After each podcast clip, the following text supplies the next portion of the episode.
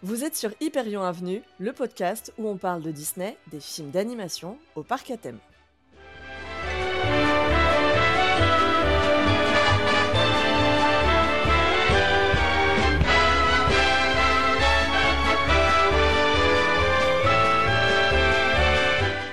Hello tout le monde, on espère que vous allez bien. Bienvenue sur ce quatrième épisode déjà d'Hyperion Avenue. Je suis Maureen. Et je suis Clem.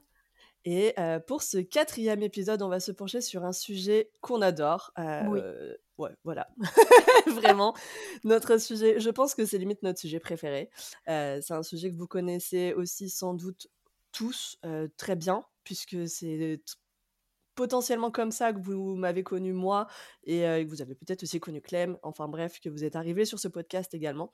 Donc aujourd'hui, on va parler de Disneyland Paris. Ouais ça va être trop trop cool. On a plein de choses à dire. Alors, avant de commencer, juste petite précision, parce que honnêtement, sur Disneyland Paris, il y a tellement de choses à dire qu'à un moment donné, il a quand même fallu qu'on fasse des choix. Et aujourd'hui, pour ce premier épisode sur Disneyland Paris, parce que clairement, je pense que ce sera pas le dernier, euh, on va se pencher sur une revue globale de la destination. On va tout littéralement tout survoler, c'est-à-dire qu'on va pas rentrer dans les petits détails pour chaque mmh. sujet qu'on va évoquer, chaque point. Mais on reviendra plus en détail sur plusieurs chapitres justement dont on va parler aujourd'hui, que ce soit les landes, les saisons, les hôtels, les parcs, voilà, etc. etc. aujourd'hui, on fait vraiment ce qu'on appelle en anglais une overview, si vous voulez, c'est-à-dire une, voilà, présentation globale de la destination, juste pour remettre les choses dans leur contexte, vous montrer à quel point on peut être amoureux justement de, de, Disneyland Paris, et, et, puis après nous donner peut-être, et vous donner peut-être des idées de, de sujets de podcast pour, pour la suite d'Hyperion Avenue. Alors, avant de démarrer, je vous rappelle que vous allez pouvoir retrouver le podcast sur les plateformes d'écoute suivantes, Spotify, Deezer, Apple Podcast, Amazon Music, Pocket Cast. a priori, on est bon. sur, on n'a pas eu de demande supplémentaire. Je sais pas. Voilà. Et non, et la mmh, mise en ligne d'un des précédents épisodes, je me souviens plus lequel, avait été assez décalé sur 10 heures. c'était à 13 heures au lieu de 9 heures. Et la semaine dernière, on m'a confirmé que c'était bien à 9 heures, que c'était sorti également sur 10 heures. Donc ça a dû se régler ce petit décalage. donc voilà, si jamais il y a d'autres plateformes que vous utilisez, n'hésitez pas à nous le redire. Mais je pense que là, pour le moment, on est plutôt bien. On est plutôt bien, cool, nickel. Donc en effet, le podcast sort en général le samedi à 9h. Euh, s'il n'y a rien le samedi à 9h, je pense pouvoir vous dire que c'est qu'il n'y aura rien. voilà, on essaie, on essaie de s'y tenir un maximum. Euh, mais alors, je sais que vu mon emploi du temps dans les mois qui viennent, ça peut à un moment donné être compliqué. On aura de toute façon une trêve euh, estivale. Hein, hein, oui, parce que, Voilà, forcément. Enfin, déjà parce que je serai en Floride, hein, dans un premier temps, pour commencer. Et, euh, et, aussi parce que, bah voilà, on a tous, on a tous des vacances. Donc, euh, donc voilà. alors, on va introduire une nouvelle partie, deux nouvelles parties deux nouvelles parties sur notre podcast avant de nous pencher sur le thème du jour on va se pencher d'une part sur le courrier des auditeurs. Oh, ça te plaît?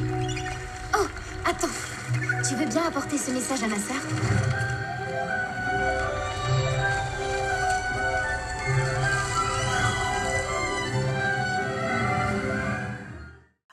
Alors, on a fait, enfin Clem a fait, puisque c'est Clem qui gère justement le courrier des auditeurs qui arrive sur notre compte Instagram, hyperion.avenue.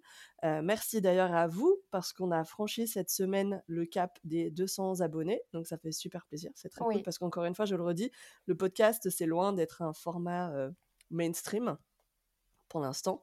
Et, voir que vous êtes déjà plus de 200 à nous suivre dans cette aventure, ben, franchement, ça fait super plaisir. Surtout qu'on ne vous fait pas des petits épisodes de 10 minutes hein, donc, à chaque fois. Donc merci à vous pour ça. Et Clem, ben, du coup, je te laisse nous dire quel message tu nous as sélectionné cette semaine. Oui, alors cette semaine, je vous ai sélectionné deux messages. Il y en a un qui est un petit peu long et, l'autre qui est un peu plus, un peu plus court. Bon, je, je, cherchais un, autre terme, mais ça ira très bien. Le premier message est de quelqu'un qu'on connaît bien dans la communauté Twitch, c'est euh, Mero. Oui. Qui nous envoie un long message qui nous dit Coucou, j'écoute votre dernier podcast sur Hercule en voiture. Entre parenthèses, j'avais hâte de l'écouter. Et je viens de me garer car je viens d'entendre Maureen dire que Aladdin était probablement le premier dessin animé à proposer un mélange de D 3D. Eh bien non Le premier Ah! à proposer de la 3D générée par ordinateur est un peu plus ancien, c'est Aram et le chaudron magique. Ah bon? Donc Bah, tu vois, il faut 86. dire que c'est loin d'être mon préféré, donc OK, Il cool! En revanche, pas sûr qu'il y ait eu le mélange des deux, je vais vérifier ça. Entre-temps, j'ai pas eu de retour. Mais Méro, j'attends ton retour. Ah. Par contre, la petite sirène proposait déjà ça aussi et Oliver et compagnie, il me semble, mais à revérifier pour ce dernier.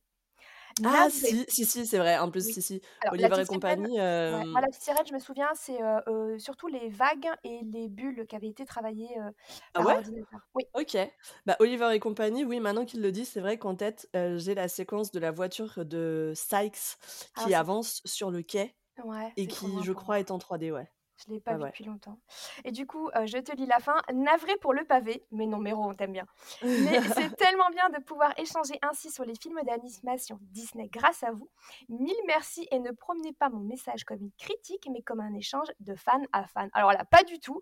Au Ah oui, contraire, non, Méro, trop cool. euh, déjà, déjà, on te connaît, on sait euh, que tu aimes bien être pointilleux, donc au contraire, voilà, ça fait vraiment plaisir d'avoir ce genre de retour. Complètement, complètement. Ah mais c'est cool et puis en plus on apprend enfin voilà, justement l'intérêt, heu, de de pouvoir discuter avec, heu, avec les auditeurs, c'est aussi, Oui. d'apprendre, ben, finalement d'eux, hein, parce que même encore une fois, nous on le redit, on n'est pas non p enfin on se revendique pas comme experte Non, absolue, heu, pas du tout. dans dans l'univers Disney. On discute comme 2 fans, alors certes très, très fans, hein et et bon, à la limite, je veux bien sur Disneyland Paris, voilà, l'e l'expertise et cetera, OK, je pense que sur sur ce sujet-là, on l'aura. Mais hem, mais sur, heu, sur l'animation, heu, sur le film, sur le cinéma, les séries, machin et cetera, beaucoup Oui, moins. Donc voilà, on est totalement, justement ouverte à à apprendre des à apprendre de nos erreurs pour le coup Oui, oui, oui, bien et sûr. voilà et à se corriger, quand on quand on quand on fait des bêtises. Ah, j'ai cru qu'il allait nous rentrer dedans sur la mythologie grecque, tu sais? En mode: «Qu'est-ce qu'on a dit?» Heureusement, il est pas prof d'histoire géo, ça va. Ah on va on recevoir un message dans 6 mois d'un prof d'histoire qui va nous dire Vous avez dit n'importe quoi, vous avez tout mélangé. Mais qu'est-ce que c'est que ça? Ça devrait être interdit. c'est ça. Ah ouais, grave. Et du coup, je passe au deuxième message que j'ai sélectionné, euh, qui est de Pierre-Yves 158 qui s'est abonné il n'y a pas très très longtemps euh, et qui a déjà pas mal réagi, qui nous dit Salut Hyperion Avenue, de retour d'un séjour à Disneyland Paris que j'attendais depuis plus d'un an. Écouter le nouvel épisode sur le chemin du retour a permis de continuer à apporter un peu de magie dans ce retour à la réalité un peu difficile. Ouais, c'est toujours Oh mais c'est trop cool ça. Moi Bon, j'aime oui. trop, ça me touche trop. Je trouve ça trop cool. Tu de dire que, tu sais, ils sortent de leur bulle Disney, qu'on leur permet de faire une petite transition en douceur, oui, heu, surtout en voiture en plus, parce que c'est pratique quoi. Enfin, Ah voilà. j'aime trop! Oui. C'est trop cool. Merci à vous deux pour ce que vous faites. Bah, déjà, merci à toi pour ton message. Et euh, PS, pour répondre au petit sondage, des épisodes de plus d'une heure ne me dérangent absolument pas, au contraire. Et vous avez été euh, assez nombreux à avoir euh, le, même, le même genre de retour par rapport à ce qu'on vous avait demandé dans le précédent podcast, par rapport à la longueur des épisodes. Donc, on va, on va prendre ça en compte. Mais c'est cool. Enfin, ça va, c'est qu'on n'était pas trop mal. Enfin, à Oui. part pour les méchants où on s'est enflammé. Oui, Mais du après, coup, euh, heu, si, si voilà. ça reste euh, ponctuel, des, des épisodes longs. euh, Oui, voilà, ça va, ça ça va. Mais du coup, bon, voilà, 1 heure, 1 heure et demie, ça va, c'est ce qu'on visait. Oui, Donc on voilà. on est dans puisque les clous, c'est- c'est c'est cool. C'est ça, puisque c'est le C'est petit cool. sondage aussi que je vous avais proposé en, en début de semaine pour, pour vraiment avoir votre avis un peu plus euh, pointu et vous étiez à, à 50% euh, pour les épisodes entre, entre 1h pardon, et 1h30. Euh, vous étiez quand même euh, 20% à vouloir des épisodes de plus d'une heure 30, il y a quand même des gourmands. hein. Ouais. Ouais, ouais, ouais. Donc, Ça, c'est les mêmes qui râlent, tu sais, quand je fais des lives qui durent moins de 2 heures. Dénoncez-vous Non, j'ai pas les noms, j'ai- pas, j'ai pas gardé les noms, mais... Non, non, non, non, Mais, mais euh, heu, oui. voilà. voilà, du coup, pour les, petits messages que j'ai gardés cette semaine, euh, n'hésitez pas pour, pour les prochains épisodes à nous en renvoyer d'autres. Je suis toujours contente de vous, de vous répondre. Franchement, ça me fait, ça me fait trop plaisir. Ah mais c'est trop bien. Franchement, ils sont ils sont grave cool les messages, Ouais. heu, de la non, non pas que ceux de les précédentes semaines étaient pas bien, mais heu, ouais, je sais pas, ils sont c'est trop c'est trop bien de pouvoir rebondir comme ça, enfin, d'une part sur des points Oui, précis, heu, sur ce qu'on a dit la semaine absolument. dernière Exactement. et et puis ouais, vraiment ce moi ça me touche beaucoup là, cette histoire de mon retour à la réalité s'est fait avec vous. J'aime trop. Donc je trouve ça trop, trop sympa. 2e nouvelle, partie aussi, donc 2e nouveauté de cet épisode, on a décidé avec Clem de vous proposer toutes les deux semaines un petit point sur l'actualité Disney. Donnez-moi le Times, je vous prie. Mais non, je ne connais pas le numéro. Oh, Georges, vous êtes toujours si énergique. Le Times Ici George Banks, 17 allée des Cerisiers. Je voudrais faire insérer une annonce dans vos colonnes.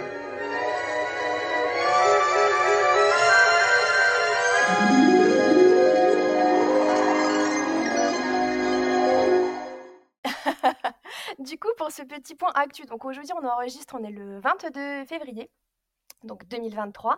Euh, je dis l'année parce que peut-être que dans 10 ans on sera encore là. Hein, C'est ça. donc, point actu du 22 février 2023 pour euh, rebondir un petit peu sur l'épisode de la semaine dernière du coup sur Hercule. Euh, en, en faisant mes petites recherches, je suis tombée sur une, une réédition du spectacle musical aux États-Unis. Donc il y avait eu une première version en 2019 d'une d'une comédie musicale sur Broadway Génial. qui, euh, qui avait eu un super succès euh, et qui avait été même comparée à des plus grosses productions comme Frozen. Ah ouais. Euh, alors que c'était pas du tout, du tout le même budget, c'était même un peu plus euh, bricolé de ce que j'ai lu Ouais. en tout cas. Et ça a énormément plu euh, au public et ça a été créé par Alan Menken lui-même. Ah Donc, ouais, trop donc voilà, bien. il a repris, il a repris ça. Et là, donc, si jamais vous passez par la ville de Millburn, dans le New Jersey, le théâtre Paper Mill Playhouse propose du coup cette nouvelle édition de la comédie musicale Hercule du 16 février au 19 mars 2023. Ah, trop cool. Donc ça, j'ai trouvé Trop ça cool. hyper cool. euh, le casting a l'air vraiment bien. Ouais. Et euh, du coup, ils reprennent les chansons du film et euh, Ouais. également des chansons inédites. Ah, c'est trop bien. Donc euh, très C'est trop cool. Ah, mais c'est vrai que la, la bande, euh, la bande originale se prête particulièrement à une adaptation en musical. Donc, Oui, euh, voilà. Donc voilà, c'est pas, c'est pas, c'est pas surprenant. C'est même étonnant, en vrai, que ça n'a pas été fait à... Enfin, avant. voilà, c'est pas Oui. perduré. Ok. Et voilà. Et euh, moi, j'aimerais bien que ça arrive un jour en Europe et pourquoi pas à Paris, hein, n'est-ce pas? Bah ouais, écoute, pourquoi pas. Voilà. Carrément. Du coup, euh, on va passer sur le deuxième euh, angle, c'est le point cinéma. Ouais. Euh, il y a euh, quelques jours, en a eu un nouveau trailer sur euh, le live action de La Petite Sirène, Oui. qui sortira du coup le 24 mai 2023. Et euh, on n'apprend pas grand-chose, on voit juste très rapidement le regard d'Ursula à la fin. Mais ouais. Donc je me le suis repassé 3-4 fois tout à l'heure, on voit quand même pas grand-chose. hein. Non, on voit rien. Moi aussi, t'as vu hier sur le live. J'étais là. Attends, je le remets. Attends, je le remets. voilà, j'ai fait pareil. Mais oui, mais c'est ça tease de dingue parce qu'en plus, euh, comment elle s'appelle déjà cette actrice? Euh, C'est euh, Melissa McCarthy, je crois, qui fait, Je sais pas du tout. qui fait Ursula, il me Je sais pas semble. du tout. Ça, j'ai pas du tout, j'ai pas du tout regardé, j'ai pas voulu me spoiler. Ouais. Mais du coup, on voit un petit peu plus de choses, on voit un petit peu les poissons, on voit un petit peu plus de, de décors au niveau du film, mais on n'apprend rien de plus, en tout cas Ouais. pour le moment. Autre gros point cinéma, évidemment, c'est la sortie de Ant-Man et la Quantumania, qui est sortie euh, le 15 février. Mm. Euh, donc c'est le dernier film euh, Marvel et qui se situe un an après la guerre contre Thanos. Donc toi, je sais que tu l'as vu, moi pas Ouais. encore. Est-ce que tu peux nous en dire un petit, un petit mot? Bah alors on retrouve du coup Ant-Man, donc Paul Rudd et Paul Rudd, pardon, et Evangeline. Lilly. Voilà, totalement. Euh, on atterrit du coup dans leur cellule euh, familiale. On va avoir également euh, donc euh, Pym et euh, donc sa femme hein, qui est revenue de, de l'univers quantique. Et euh, donc ça démarre euh, comme ça avec Cassie, donc euh, Cassie Lang, La fille. qui, a, qui a grandi euh, et qui est devenue une, une ado euh, maintenant. Et, euh, et puis bon, ben, alors du coup c'est devenu une ado rebelle. Et puis elle va faire un truc qui va tous les ramener dans le dans l'univers quantique. Et là, euh, grosse cata. Euh, et on passe littéralement tout le film pour le coup dedans. Donc euh, visuellement c'est quand même très costaud. Euh, voilà, c'est très très CGI. hein. C'est limite 95% de CGI d'ailleurs. Donc il faut quand même être préparé à ça quelque part. Oui, je vois ce que tu veux dire, ouais. voilà, euh, ça n'empêche pas que c'est très beau, hein, parce qu'au final, 'fin, quand on regarde, tu as tous les derniers films, genre Thor, euh, c'est pareil, c'est que de la CGI, Black Panther, Le, est beaucoup aussi. si euh, même si c'est dans la nature, au final, c'est quand même quasiment tout CGI, hein, le dernier, la Wakanda Forever. Donc euh, voilà, c'est vrai que de plus en plus les Marvel, c'est entièrement, euh, entièrement du, du fond bleu, quoi. Mm.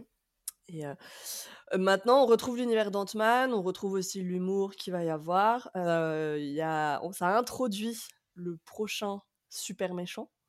et, là, tu te dis vraiment, ça va être waouh, wow. la suite, ça va être, ça va être une dinguerie.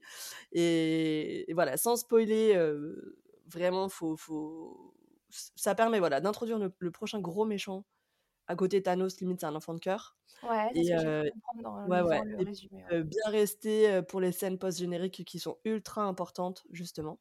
Et, et puis, ben, hâte du coup de voir, de voir la suite, de voir voilà, ce que ça va donner avec ce, cette, dans cette nouvelle ère, cette nouvelle phase, parce qu'on est du coup dans la phase 5 ou 6. j'ai oublié. En plus, on a eu un quiz quand on y était. Alors là, je ne saurais pas te dire.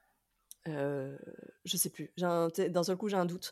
Enfin bon, bref. Et donc, ouais, c'est très très prometteur pour la suite en tout cas. Mais voilà, sachez que visuellement, c'est quand même assez costaud et qu'il faut être prêt, qu'il faut être prêt à, ça. Quoi. Moi, c'est pas forcément ce que je préfère justement quand c'est 100% comme ça CGI parce qu'en mmh. plus, autant dans des films comme Wakanda, comme Thor, t'as quand même beaucoup de végétation, etc. Là, comme t'es dans l'univers quantique, t'en as pas du tout quoi. Oui, non, t'as rien du tout. Voilà. Et quelque part, je trouve que ça joue un peu sur sur sur la vision qu'on peut avoir. Oui, ok, super. Bah écoute, je pense que j'irai le voir. Euh, non, mais franchement, par contre, c'est un, un, super film. Il te met un petit coup de pression là pour la suite. T'es là en mode Ah ouais, ok. ok, ok, vivement. bah, un peu comme quand on a découvert Thanos à l'époque. Hein, oui, oui, oui, c'est vrai, c'est vrai. Où là, tu te dis, «Ah!» bon, bah là, tu dis la même chose. bon, euh bah, j'ai hâte d'en voir un peu plus alors. À fond. Du coup, on va passer. Euh, j'ai fait une petite catégorie parc. Ouais. On va, partir, du côté de la Californie et c'est ce que tu as découvert hier, avec, désespoir. De dingue. En fait, à la D à la D23 ouais, à la D23 en en septembre 2022, la Walt Disney Company avait annoncé cette transformation donc de la zone Pacific Wharf de Disney California Adventure en San Francisco, pardon, c'est très dur à dire. Ouais, San Francisco. Voilà, donc l'univers des, des, nouveaux héros sera, sera mis en scène sur cette zone à partir de cet été, donc ça va ouvrir très rapidement. Il y a une rencontre avec Baymax qui est prévue et des nouvelles propositions gustatives seront proposées dans les, dans les restos qui sont sur place, parce que c'est beaucoup des restaurants en fait, cette zone-là. Ouais. Euh, mais par contre, la, la, rencontre avec Baymax, je trouve ça plutôt cool, puisque c'était une zone qui n'avait pas de personnage vraiment. Non. Donc voilà. Bah, je pense qu'ils vont le mettre, euh, tu sais, dans la zone de la boulangerie là. Ah bah, j'espère ah, qu'elle va rester cette zone de boulangerie. Bah ouais, moi aussi je suis triste, mais en vrai, quand tu penses à la structure, enfin à moins qu'ils sacrifient un resto, je ce qui m'étonnerait. Ah, je sais pas. je pense que voilà, ça va sûrement être dans la zone de la boulange, parce que tu sais, ça fait le couloir là comme ça, mmh. ça, ça s'y prête vachement en fait. Mmh. Un peu comme à Epcot, tu sais, la rencontre avec les persos là sous. Euh, enfin, juste après Spaceship Earth. C'est un peu cette structure-là, j'ai l'impression. Enfin, tu vois. Peut-être, je sais pas. En, tout cas, en tout cas, on verra certainement ah, mais je suis trop triste. J'aimais bien la zone comme ça en l'état. Je, je, la trouvais pas vieillotte. Bon après peut-être que voilà, mais peut-être euh, peut-être que parce que euh, on la trouve pas, pas, vieillotte. Moi non plus, je la trouvais pas vieillotte parce que parce que c'est pas un parc dans lequel on va régulièrement. Et que, oui, voilà. et que c'est aussi c'est aussi le fait d'ajouter des nouvelles licences dans une zone un peu entre deux, puisque à côté il y a Carsland, derrière il y a Pixar Pier, et là au milieu il n'y avait pas de licence entre guillemets. Bah en fait, c'est vraiment ça, moi, le truc que je reproche aujourd'hui à Disney, c'est qu'il n'y a plus de. Il y a plus de création à partir de rien, tu vois? C'est à chaque fois, ils se reposent sur des licences. Chaque nouvelle zone est basée sur un film, à succès ou pas, parce qu'au final, enfin voilà, les nouveaux héros, c'est pas non plus le succès de la décennie. Hein, je veux dire, enfin. Pas vraiment. Alors à moins que ça ait un autre succès aux États-Unis dont on Peut-être, peut-être. mais mais moi j'ai l'impression qu'en Europe, ou en tout cas en France, tout le monde a déjà zappé le film, quoi. Donc donc du coup, ouais, je suis, j'étais bon déçue de voir ça. non, mais je suis, je suis d'accord avec toi. Moi, je suis un peu aussi surprise de ce choix justement des nouveaux héros parce que pareil, c'est pas un film que j'ai particulièrement en mmh. tête. Mais bah ouais. après, faut voir, hein. Faut voir. Mais c'est peut-être une facilité en mode. Enfin, tu vois, genre parce que, enfin, parce que San Francisco, c'est en Californie, du coup, ils se disent, bon, vas-y, on va remplacer ça. Puis c'est facile de poser une licence par-dessus sans tout péter parce qu'on a déjà la base. Oui. C'est peut-être une facilité budgétaire aussi, quoi. Peut-être. Et après, après j'ai trois petites, trois petites infos Disneyland Paris sur lesquelles je vais pas trop m'étendre parce qu'on va faire des sujets divers et variés sur Disneyland Paris. Mais du coup, pour revenir sur Ant-Man, il est, le nouveau film est mis à l'honneur, notamment sur l'Avengers Campus, avec l'ajout d'un nouveau dessert au restaurant Pim Kitchen. Un nouveau Magic Shot temporaire euh, sur la destination et des rencontres avec Ant-Man et la guêpe. Et euh, je vous rappelle également que le spectacle Avengers Power the Night est toujours présenté au Walt Disney Studios jusqu'au 8 mai 2023. Ouais, et que c'est une dinguerie Ah, c'est un truc de dingue, il est magnifique ce spectacle. Ah ouais, c'est un truc de fou. Autre nouvelle, oui, autre nouvelle, euh, c'est l'ouverture du Royal Pub euh, depuis le 17 février, donc il y a quelques jours, à la place euh, de l'ancien King Ludwig Castle, qui euh, entre du coup dans la grande rénovation du Disney Village. C'est une des, des premières choses, je pense, Ah bah c'est ouais, c'est la première ouvrir. quand hein. même, Ouais, euh, quoi. Donc c'est un restaurant qui propose une carte euh, britannique, enfin, en tout cas Mm. d'inspiration britannique avec le classique fish and chip, des burgers et évidemment des propositions végétariennes. Euh, Il y a une très grande carte de boissons. Enfin, j'ai regardé Oui. tout à l'heure, il y a vraiment plein plein de choix. Et les prix pour les plats, ça va de 19 à 29 euros et de 9,50 euros à 14 euros pour les desserts. C'est pas donné. Ouais. Et l'originalité du restaurant, c'est de proposer un petit déjeuner toute la journée. Donc ça, c'est Ouais, ça cool. c'est cool par contre, c'est grave bien. Non mais j'ai vraiment envie d'aller voir euh, ce qui, enfin voilà, ce qui a changé, comment c'est maintenant, etc.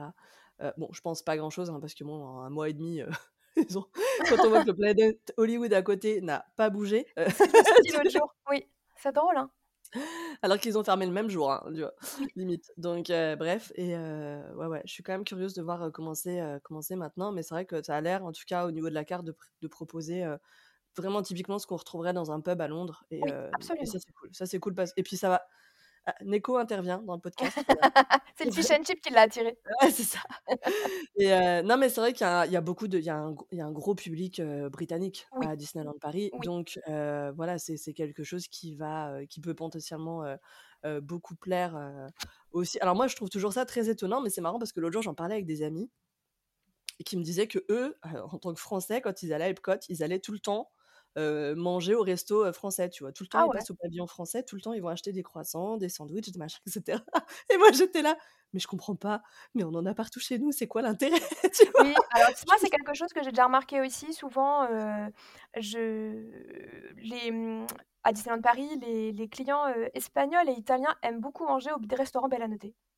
Ouais, mais c'est marrant, Oui, tu vois? je, je Enfin, pense que alors que moi, j'ai tellement le réflexe inverse en mode non, non, mais c'est bon, il y en a plein chez moi, de j'ai pas voir autre besoin d'aller chose. voir, tu Mm. vois. Et, mais bon, donc du coup, partant du principe où c'est quelque chose qui se fait beaucoup, ben voilà, les Britanniques seront sans doute très contents de retrouver quelque chose de, de, de, de chez eux au DV. Et puis, ben, les Parisiens auront bientôt une brasserie parisienne aussi. Hein, Voilà, exactement. Voilà, il en faut pour tout le monde. Bon, bah, visiblement, on n'a pas assez de clients venus de l'Asie parce que moi, j'attends toujours mon buffet asiatique. du coup, je... enfin bon, bref. Voilà, pour la petite aparté Oui. food du jour. Et, euh, et le dernier point, ce sera un petit point merchandise avec euh, l'arrivée de la gamme Disney Era 100 et Era, Era 100, si on veut. Era... euh, Oh putain, c'est impossible à prononcer. C'est très dur, c'est pour ça que je vais dire Era 100. Ouais. Voilà. Euh, vous pouvez regarder sur, euh, sur Instagram. Euh, Il y a eu Ouais. des, des- des sorties de photos aujourd'hui sur la page euh, Shop Disneyland Paris, je crois. Euh, notamment à Ringtons et Storybook Store, mais également dans dans d'autres boutiques. C'est une gamme qui est très, très, euh, très style vintage, moi que j'aime beaucoup. Bon, J'ai déjà craqué sur des produits. hein. J'ai Euh, vu. Il y a également la nouvelle gamme euh, Oswald le lapin chanceux. C'est aussi des produits que vous pouvez retrouver sur le Shop Disney. Elle est super Et jolie d'ailleurs, ce gamme. J'adore, je la trouve trop belle.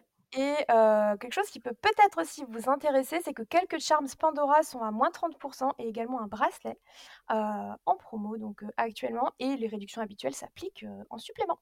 Voilà Cool. pour ces petites actus. Trop bien. Trop bien. Et nous allons donc pouvoir passer au thème du jour qui est Disneyland Paris.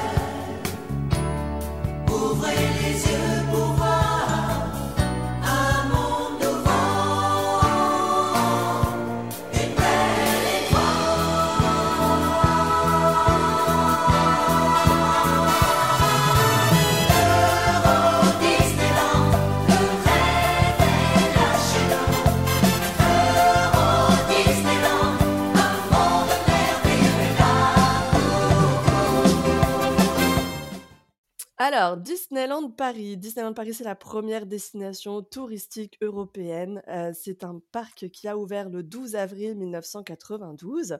À l'époque, il n'y avait que le parc Disneyland. Il y avait, euh, en revanche, qu'est-ce que j'ai fait de mes chiffres?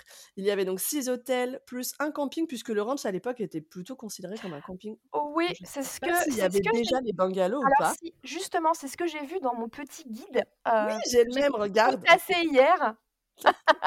Parce Que qu'on se voit, hein, pendant qu'on enregistre, on se voit en ouais, webcam avec Clem. que j'ai on potassé hier, heu, et qui m'a fait très mal au cœur sur plein de points, mais ça, on y reviendra plus tard. ouais. Heu, et effectivement, le ranch des Vic Roquettes avait une partie bungalow, tu pourras le voir, c'est à la page 244. Ouais, mais il me semble que c'est là-dedans que je l'avais lu justement et qu'il y avait une partie où du coup, tu arrivais avec ta caravane et tu pouvais t'installer, quoi. caravane, camping-car et tente même, Ouais, puisqu'il y avait mais une navette à l'époque. Comme le Wilderness, non attends, c'est le Oui, campground, du Mmh. coup, à Walt Disney World, Oui, qui a d'ailleurs conservé, cette partie-là absolument, oui. et mais c'est dommage qu'il y ait plus ça, du coup, je trouve, ranch parce que, d'une part, ça aurait permis d'avoir un truc plus accessible en termes de prix, peut-être, Ça, mais je heu, bon. il faudrait il faudrait chercher le pourquoi du comment, là-dessus, je ne saurais pas te dire. Ouais. Bon, après, j'imagine que ça a été quand même réfléchi et Mmh. que s'ils le font plus, c'est que c'est pas rentable. C'est rentable de mettre des bungalows, enfin bon, bref. Heu, donc en quelques chiffres, heu, pour revenir rapidement sur ça, puisque Disneyland Paris a fêté ses 30 ans, heu, donc on est sur la 31e année, hein, maintenant à force bientôt là, parce qu'on est bientôt le 12 avril. Oui. Donc Disneyland Paris a fêté ses 30 ans là, cette année, enfin l'année dernière en l'occurrence, avec 375 millions de visiteurs, enfin plus maintenant, hein, parce que cette année ils ont littéralement cartonné. Mmh. Plus de 375 millions de visiteurs depuis son ouverture en 1992, 44% de Français et 56% d'étrangers, donc on est presque sur un 50-50 en Eh, réalité. ça a baissé parce qu'il y a quelques années, à peu près une dizaine d'années, les Français étaient majoritaires. Ah! Bah ouais, De ouais, pas ouais, beaucoup, hein, mais heu Ouais, ouais, ouais, bah bon, c'est pas voilà, c'est 5 ouais, c'est q enfin, j'ai l'impression moi que c'est un peu 50-50, heu Mmh. et heu, bon, ça se ressent, quand même, beaucoup, particulièrement en semaine en fait, quand on est, quand on est sur le parc. Voilà, DLP, c'est enfin DLP, du coup, c'est comme ça qu'on l'appelle, pour les, pour les habitués. Heu, Disneyland Paris, donc c'est aussi plus de 16 000 employés qui sont appelés donc des cast members, heu, qui sont de plein de nationalités. Je crois qu'il y a plus de 120 nationalités d'ailleurs sur l'intégralité du complexe, que ce Oui. soit sur le parc, en opération, en backstage, au niveau de tout ce qui va être entretien, mais également dans les bureaux, puisqu'évidemment, se un parc comme celui-ci, il faut le promouvoir, hein. Oui, oui, il Il faut travail derrière. faut s'occuper aussi un peu de sa compta, tout ça, tout ça, donc enfin bon bref, il y a un peu de monde aussi à Val d'Europe, heu, au niveau des bureaux et c'est un parc qui est réparti sur enfin une destination qui est répartie sur 2 230 hectares, soit 1/5 de la ville de Paris. Ouais, c'est énorme. Donc ça, c'est énorme. C'est aussi du coup 1/5 de Walt Disney World, puisque Walt Disney World, heu, fait la surface, je crois, Ah, de vrai? de la ville de Paris et heu, apparemment apparemment, un visiteur fait environ 16 kilomètres par jour sur, heu, Disneyland Paris quand ils viennent, heu, du coup, en en visite. Donc ça, je trouve ça assez dingue, sans que ce soit surprenant pour autant parce que c'est un peu les chiffres que moi j'avais quand on fait les parcs américains. Je sais pas si tu as déjà monitoré Bah si, combien de kilomètres on fait sur les parcs US? bah si, justement justement, je l'ai fait, heu, je fait là, lors de mon dernier voyage Ouais. et j'ai l'impression que je faisais à peu près ça, mais pour moi, les parcs sont plus grands ou alors peut-être que quand je vais à Disneyland Paris, je marche moins parce que j'arrive déjà, on marche beaucoup moins, nous, à Disneyland Paris parce que déjà, on enchaîne plus enfin, alors déjà, tu sais que ça mériterait limite de faire un épisode en mode, le guide du débutant, hein. Ouais. Hein, tu vois, à Ah, ça pourrait être cool. ça peut être ça peut être carrément intéressant. Mais déjà, on marche beaucoup moins parce que, on on a un on a déjà notre petit système en mode, une fois qu'on est à Space Mountain, on se décide pas à aller faire Indiana Jones de l'autre côté ou, pire, la Tour La de tour la de la Terreur, terreur. tu vois? Enfin, déjà, on comment dire? On optimise nos déplacements Oui, oui. et puis soyons réalistes, Clem, de toi à moi, on peut se le dire, nous allons de restaurant en restaurant. Je vois pas de quoi tu parles. Pardon, excuse-moi, de restaurant en boutique, de boutique en restaurant. Et de pause goûter Et éventuellement, au milieu, on va faire BTM, un peu Phantom Manor, Phantom un peu. Peter Pan et Oui. un spectacle ou 2, tu vois? C'est vrai, c'est vrai. Non, non, mais c'est vrai. heu, le la même, le même fonctionnement qu'un visiteur qui va venir 1 fois ou 2 Mmh. ou même 5, hein, dans l'année. Oui. Vo- sachant qu'on y est quand même. Enfin, toi, t'habites à côté, donc euh, tu peux y aller toutes les semaines. Moi, je viens quand même deux fois par mois Oui. quasiment, donc euh, on n'a pas du tout le, le même fonctionnement. Puis moi, je vais venir faire du contenu, donc en général, j'ai un thème, et c'est vrai que euh, je vais pas enchaîner une journée classique comme, comme le commun des mortels peut le faire. Oui, mais c'est vrai que quand on va dans les parcs américains, c'est à peu près la moyenne. euh, Oui. la Mais par contre, voilà, quand on va dans les parcs américains, on a ce que ce, schéma, euh, voilà, de touriste euh, normal. De tout Et vouloir là, on, voir, voilà, tout faire. Exactement, on veut faire Oui, toutes les attractions, on veut voir les- tous les spectacles, les persos, machin, etc. Enfin voilà, le, le raisonnement logique finalement d'un guest, hein, d'un visiteur. Et, euh, et là, ouais, moi je me souviens que Epcot et le Magic Kingdom, j'avais fait entre 17 et 20 kilomètres. Moi, je suis peut-être Euh, un, peu moins vu ma condition physique, mais oui, oui, on n'est pas loin. ouais, ouais, ouais. C'était... et- Mais moi, je me souviens qu'à l'époque, ça m'avait complètement scotché parce que j'étais en tongs, hein, quand même, pour faire ça. Ah non, mais ça devait être euh, horrible. Mais c'était génial. Non, mais j'ai des tongs de... c'était- Je me suis dit, ah vraiment, les... j'ai des Havaianas, hein, voilà. Pour ne pas les citer. Euh, C'est pour ne pas les citer. Et euh, du coup, tu les payes un peu cher, mais en fait, elles sont vachement bien. Donc, elles sont euh, nickel, tu vois. C'est bon. Aujourd'hui, les gens font ça en crocs. Hein, ça- C'est un, autre, euh, un autre délire, mais bon, bref. Euh, pour en revenir à Disneyland Paris, du coup, ouais, 16 km par jour. Je suis pas surprise parce que souvent, les gens ils vont d'un parc à un autre aussi. Oui, Et oui, finalement, tu mets quand même euh, ben, bien un quart d'heure pour oui, passer, tu vois, de si t'es au milieu de Disney- du parc Disneyland absolument. pour aller au milieu du parc Walt Disney Studio, t'en as bien pour euh, 10 minutes, un quart d'heure quand même, euh, Oui. parce que t'as cette espèce de faux plat là, dans les Fantasia Garden, C'est horrible. où t'as l'impression que ça monte pas, mais en Mais fait ça ça monte. monte. le piège, le traquenard, ce truc, tu sais, quand il faut que t'ailles à la gare en speed le soir, comment t'es au bout de ta life avec ta valise, C'est vrai, affreux. c'est vrai. Enfin bon, bref. Et euh, donc, ouais, ça m'étonne pas du tout parce qu'ils sont quand même assez étendus. Et je crois que j'avais regardé, euh, j'avais fait la comparaison entre les.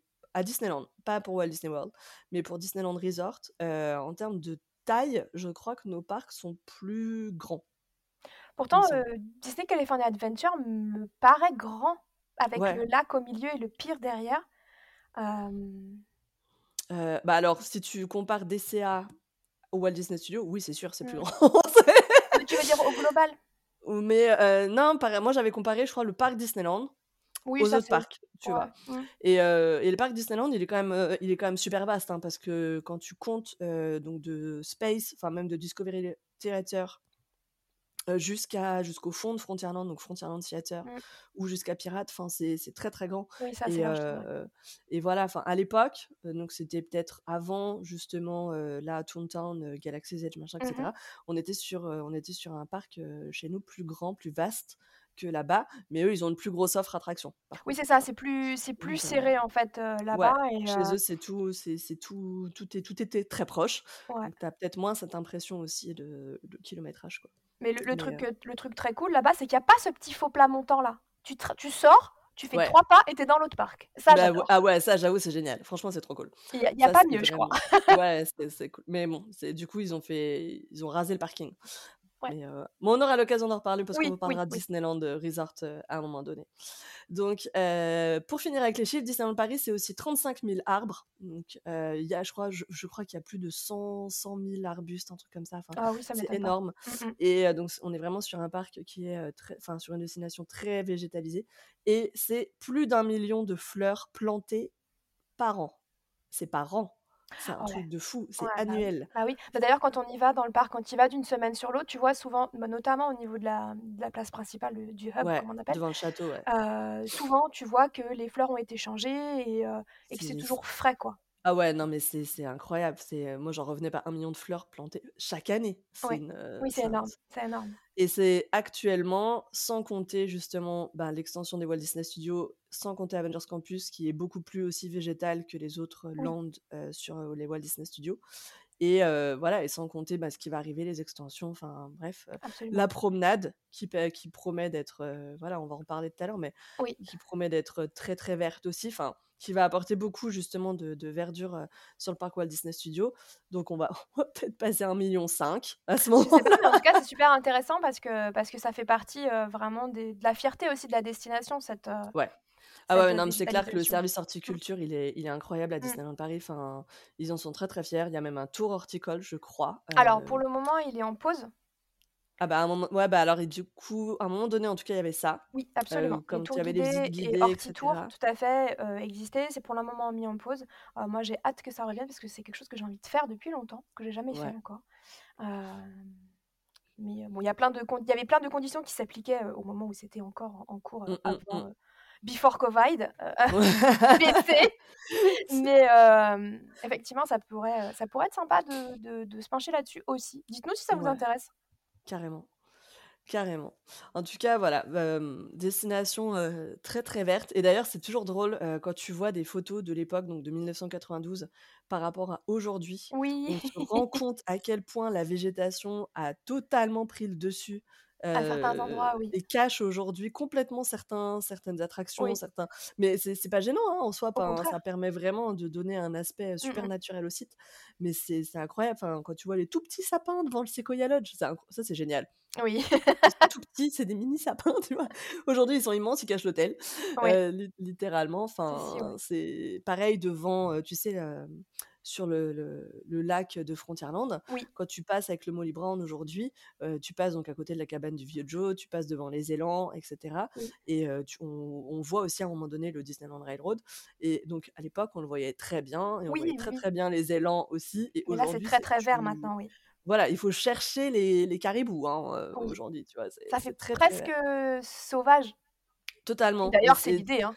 ouais, mais c'est là que c'est pas gênant parce que pour le coup, ça ça voilà, ça participe, totalement à la à la scénographie, du truc, donc c'est grave cool. Ouais. Pour vous faire un petit historique aussi, alors, le parc Disneyland Paris, c'est un projet qui a été évoqué dès les années 70. Heu, Disney avait à l'époque entamé des négociations avec une attention, il y a un nom vraiment incroyable, la Délégation interministérielle de l'aménagement du territoire et de l'attractivité régionale. Mais ça avait pas voilà, ça avait pas abouti. Les négociations ont repris du coup dans les années 80 avec une rencontre entre la France et un promoteur immobilier américain. Malheureusement, celui-ci s'inquiétait beaucoup, et à juste titre quand on voit la suite, de la situation politique et sociale en France, s'inquiétant de la révolution permanente, des défilés syndicaux et de son administration tentaculaire. Oui. Ça c'était dans les années 80. Bonjour, nous sommes en 2023, le problème est toujours là. C'est vrai, c'est vrai et j'ai vu que ça avait été, heu, j'ai vu en en regardant tout à l'heure, j'ai vu que ça avait été fait un peu, heu, un peu en secret, en fait, cette rencontre. Ouais, totalement. En fait, c'est vrai qu'il y avait genre, heu, moins de 10 personnes au courant à l'époque qui avaient un projet de l'arrivée de Disney en France. c'est un c'est un voilà, c'est un vrai, vrai, dos, super secret, à l'époque, je je saurais même pas vous dire pourquoi. Après, c'est l'époque, la France est à gauche, à ce moment-là, il me semble, parce que c'est Mitterrand Oui. qui est au pouvoir et donc c'est et puis Mitterrand d'ailleurs qui a tout seul plombé à lui le l'ouverture de Disneyland Paris en en disant que, je cite: «Ce n'est pas sa tasse de thé», voilà. Le le truc a une résonance, mais je pense internationale en mode le président de la France a dit que c'était de la daube. Ça commence bien! Allez, bam, tu vois? Déjà le problème français, il est là, il est posé, il est comme ça, tu vois? Enfin bon, bref. Donc, enfin bon, heu, sachant que ces négociations, elles arrivent donc après le succès de Disneyland Resort qui a ouvert ses portes, heu, à l'époque, il y avait seulement Disneyland parce que Disney California Adventure a ouvert après, sur le parking justement, c'est ce qu'on était en train de dire, sur le parking de Disneyland justement. Donc Disneyland a ouvert en 1955 et rencontre un véritable succès, heu, c'est, voilà, c'est le 1er parc et ça reste aujourd'hui un des parcs les plus visités au monde. On a ensuite le succès de Walt Disney World avec l'ouverture du Magic Kingdom en 1971, l'ouverture d'Epcot dans les années 80, Disney's Hollywood Studios aussi dans les années, heu, 90 et enfin Animal Kingdom un petit peu après, heu, début 2000 je crois Je ou fin oui, 90, oui. je sais plus exactement. Heu, donc heu, gros, gros succès en tout cas à l'époque pour 1 Magic Kingdom, 2 Epcot et ensuite on a Tokyo Disneyland Resort donc qui fonctionne un petit peu différemment puisque c'est une franchise finalement et pas un parc qui appartient entièrement à la Walt Disney Company. Mais qui ouvre ses portes en 1983, heu, en étant une copie quasiment conforme du Magic Kingdom de Floride et qui cartonne également et qui cartonne d'ailleurs encore aujourd'hui, Ouais, c'est ouais. un parc qui fonctionne de fou, qui est incroyablement beau, dans lequel j'ai totalement envie de retourner d'ailleurs. Enfin bon bref. Donc voilà, le le projet Euro Disney à l'époque, il arrive après tout ça, donc les Américains sont hyper confiants. Ils se disent qu'en fait, quand ils sortent un parc Disney, ça cartonne, ça marche de fou et obligé, ça va marcher quand ils vont l'ouvrir en France parce que c'est la France, parce que c'est Paris, parce que c'est, voilà, Paris, c'est une des premières destinations touristiques, au monde. Oui, Je absolument. C'est une énorme plaque, tournante au niveau, mondial du tourisme parce que gros aéroport, parce que, parce que centre de l'Europe et cetera. Oui, bien sûr. Ouais, donc gros, gros carton et ça leur permet d'ouvrir d'un parc, en Europe et donc de se placer alors qu'ils sont déjà du coup, ben, aux États-Unis et puis en Asie. Bon, bah, la suite, on la connaît. C'est un petit peu plus compliqué. Au début, donc ces petites batailles entre la France et l'Espagne, heu, sachant qu'a priori, si j'ai bien, heu, fait mes devoirs, je crois que l'Espagne, c'était un gros coup de bluff en réalité, juste pour faire baisser le prix de la France, heu, parce que dans ils avaient d'ores et déjà décidé que ça serait en France qu'ils allaient installer leur parc. Ils signent le contrat, donc 30 ans de contrat entre la France et Disney en 1987, heu et les travaux démarrent. En 1990, c'est l'espace Euro Disney qui ouvre ses portes et qui est un un espace, heu, de comment on peut appeler ça? De présentation de la destination. Oui, un espèce de showroom, on appellerait ça un showroom aujourd'hui, je pense. Ouais, carrément. Donc un voilà, un pour voir un petit peu ce que de quoi va être fait, le le le parc, les attractions qui vont être, Oui. présentées, qu'est-ce qu'on va servir aussi parce qu'il y avait un petit quartier food, enfin un petit stand de food Oh. et il y avait déjà ce petit système de tickets pour entrer et cetera et donc Disneyland Paris ouvre donc ses portes le 12 avril 1992 avec un parc, 6 hôtels, un camping, un centre de divertissement sous le nom de Euro Euro Disney. Disneyland. Euro Disney ou Euro Disneyland? Euro Disney ah attends, alors j'ai regardé tout à l'heure dans mon petit guide, je le ressors. C'était marqué que c'était Euro Disney Resort, la destination Ouais. et que le parc s'appelait Euro Disneyland, je crois. Mmh. Bon, sachant que le parc a après souvent, beaucoup changé de nom. Encore assez. Heu, ouais, ouais, il s'est appelé donc Euro Disney, Euro Disneyland, heu, ensuite c'est il y a pas eu un truc Euro Disneyland Paris, Heu, c'est possible, attends. Il y a eu ensuite Disneyland Paris. Quand les Walt Disney Studios ont ouvert en 2002, c'est devenu Disneyland Resort, Oui, c'est heu, ça, Paris exactement. et finalement, heu, il y a quelques années, le nom resort a sauté et Oh. on est revenu sur, Disneyland Paris tout simple, En voilà parce 2009. que tout ça à chaque fois honnêtement, je vous le dis, le changement de nom, il est uniquement marketing, le euro a été supprimé parce que c'était trop politique en termes de connotation et le resort a été supprimé parce que ça compliquait la compréhension, de du nom, du parc. Absolument, Voilà. puisque un un resort, c'est une destination de vacances et c'est un terme qui ne parle pas du tout, bah, notamment Aux francophones, Voilà, c'est pour ça que ça a été supprimé et et et aujourd'hui, je trouve qu'on est bien avec Disneyland Paris. Moi, je trouve que Disneyland Paris, c'est le voilà, c'est la meilleure option, enfin, c'est bref, c'est moi, je trouve que c'est le nom parfait et qu'il faut rester sur ça. Après, on verra dans le futur, on verra si, heu, si un jour, heu, les parcs changent de nom ou pas, mais heu Wait and see, wait exactement. and see. Donc heu, nous voilà donc avec un seul parc au début, le parc Disneyland, avec 34 attractions en 1992 contre 39 aujourd'hui. Alors c'est drôle parce que, tu vois, pendant que je regardais comment était dé décrit Disneyland Paris parce que nous, on s'attarde un peu toujours sur certains détails et on regarde pas forcément les chiffres, Mmh combien machin et cetera sont comptés. Aujourd'hui, au global, sur les 2 parcs, ils en comptent 59. Moi, si je fais le compte, je suis pas du tout à 59. Je croyais que c'était 60, donc il y en a une qui a dû disparaître entre-temps, du coup. Heu, ouais, mais c'est peut-être 60 avec, heu, campus ou quoi, enfin, je sais pas. Mais bon, bref, de toute façon, 60 ou 59, en vrai, ça colle pas. Heu, parce que ou alors ça veut dire qu'ils comptent et pour le coup, c'est pas cool, parce que ce n'est pas vrai. Ça veut dire qu'ils comptent, les toutes les stations de railroad, C'est possible. Et sachant qu'elles sont du coup pas toutes ouvertes aujourd'hui et déjà moi en en comptant, heu, 39, j'ai mis des trucs genre la plage des pirates, heu, Le château. de, mmh, peut-être le château. Ah peut-être qu'ils comptent le château, c'est peut-être ça Moi, je pense qu'ils comptent le château et la tanière en déjà en 2 parties différentes. Ouais. Les passages possible. enchantés d'Aladin, Ouais, mais Discovery ça, ça va, ça ça ça ça, je dirais, moi, ça me va, mais quand tu mets la plage des pirates Le truc et dans Liberty Arcade, là. et Frontierland Playground, tu vois? Ça Ouais. ça bon et heu et encore, il y a pas d'espace de jeu d'ailleurs au parc Walt Disney Studios, je suis en train d'y penser. Non, c'est vrai. Alors qu'il y en a sur le sur le parc Disney. Il y a pas d'espace où tu peux te en tant que parent, t'abandonner deux secondes, tu vois, pendant que ton enfant fait Respirer. du toboggan. Exactement.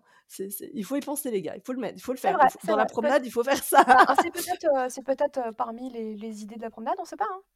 Peut-être. Peut-être. Euh, en tout cas, voilà, il y a quand même plus d'attractions aujourd'hui euh, par rapport à, à 1992, puisqu'on a eu, entre autres, l'ouverture en 1993 de l'attraction provisoire Indiana Jones et le Temple du Péril. Provisoire, depuis 30 Voilà, ans. provisoire 30 ans plus tard, on y est encore. Euh, on a également eu l'ouverture du Pays des Contes de Fées, la petite, la petite croisière de. Fantasyland. On a aussi eu l'ouverture de euh, Casey Junior, le petit train du cirque. Oui. Et d'autres choses aussi comme euh, qui n'existaient pas à l'époque, comme Meet Mickey Mouse, euh, le pavillon des princesses, Starport. Mais tu oublies quelque chose d'énorme qui n'était pas ouvert en 92. Space Mountain, Space Mountain, bien sûr. Oui, oui, Space qui est ouvert en 95. complètement. Euh, en effet, en 1995. Et, euh, et ouais, ouais, non, c'est vrai que du coup, on, a, on est à 5 de plus par rapport à, à, à l'origine, euh, avec, avec les photologues aussi. Oui, euh. je serais curieuse de voir le, ce ratio sur les autres destinations. Non, non, faut pas faire ça. Ça parle tellement peu. Alors, il y a des choses qui ont été transformées, ouais. comme le Visionarium qui a été transformé en. en- en Oui, oui, oui. Mais euh, ça reste le- une attraction, quoi. Ouais, non, ça compte quand même comme une. Donc, euh, mais en effet, du coup, ça a évolué. Enfin, même Space Mountain a fait trois versions en réalité. Absolument. Donc, euh, donc bref. Euh, on avait aussi, on a toujours d'ailleurs 19 restaurants sur le parc Disneyland euh, et 5 lands thématiques. Main Street USA, Frontierland, Adventureland, Fantasyland, Discoveryland, sur lesquels nous allons revenir tout de suite. Oui. Alors, Main Street USA, tu veux nous en parler un petit peu, Clem? Mais Street USA, c'est mon land préféré. Ah bah ça tombe bien. Voilà. Ouais, Ah. vraiment.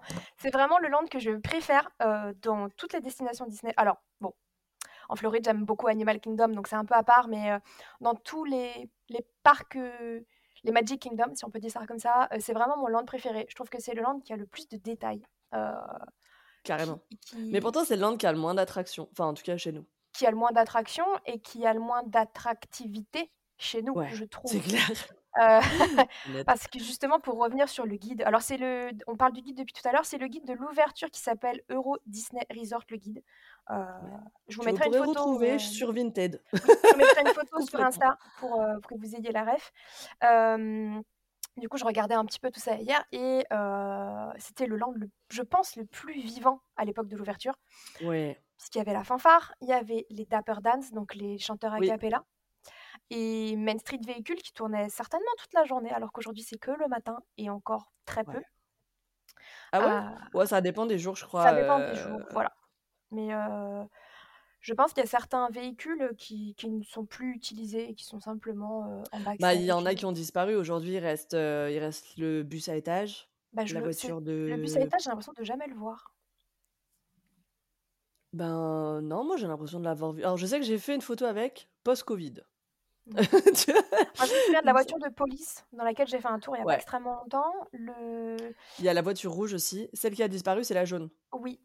Et le voiture à... Mm. la voiture à cheval aussi est toujours présente euh, le matin. Ouais, ouais, ouais, ouais.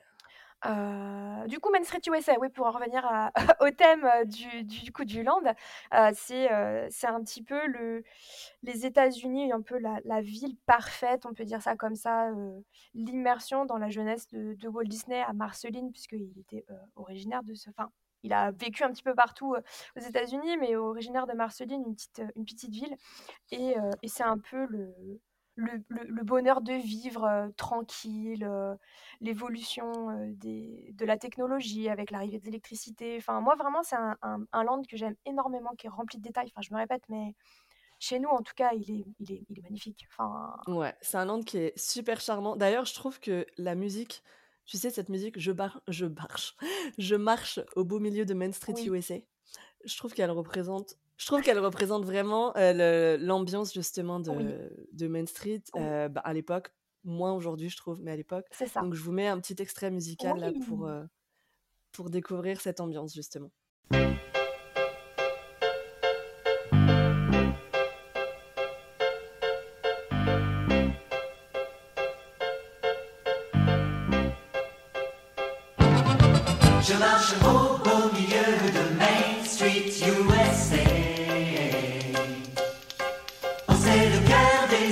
imaginez au cours des jours heureux et gais.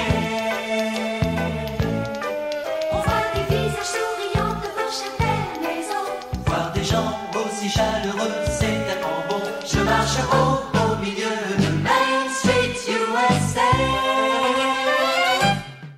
Main Street USA, euh, c'est. Euh...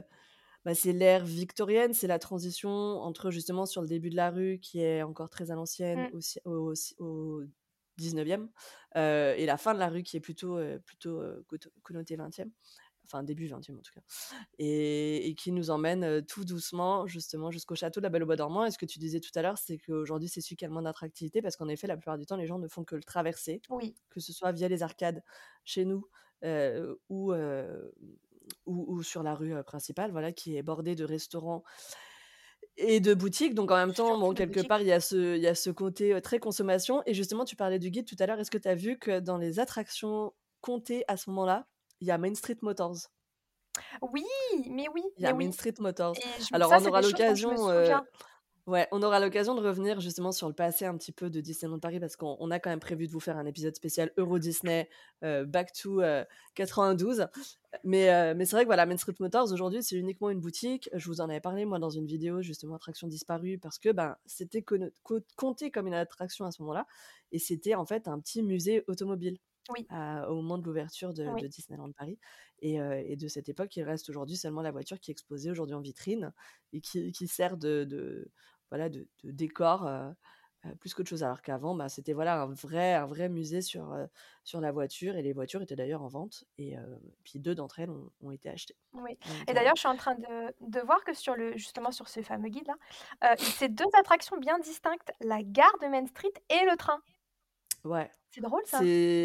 c'est bah, oui, parce qu'en fait, tu as le panorama. C'est vrai. Tu as le le panorama en fait à, mmh, à à au-dessus de Main Street Station qui te permet du coup d'avoir ce point de vue justement plus en hauteur, heu, sur, heu, ben, déjà d'une part Times Square donc qui est en bas avec le kiosque à musique, éventuellement à ce moment-là la fanfare avec les dappers Oui. et heu et puis, ben, au fond le château donc moi c'est un endroit auquel, j'adore accéder aussi et et j'aime beaucoup y aller à chaque fois. Je vous fais toujours des petits reels pour, parce que la vue est super belle. Maintenant c'est plus compliqué aujourd'hui d'y aller parce qu'en général il y a des personnages le matin Ouais. et et donc forcément la zone, la zone est interdite d'accès. Donc heu, mais Main Street USA, ouais, c'est aussi le land, heu, avec les multiples secrets, avec, heu, plein, plein Ah de oui, refs, à l'histoire de Walt Disney. Tu Ouais. as tu as le l'espèce de musée-restaurant aussi, le Waltz. Enfin voilà, c'est un land totalement sous-coté honnêtement à Disneyland Paris et les attractions, ce c'est plus de l'expérience qu'une véritable attraction à part entière puisque, ben, voilà, les voitures, même le le le cable car, qui nous permet de traverser, Oui.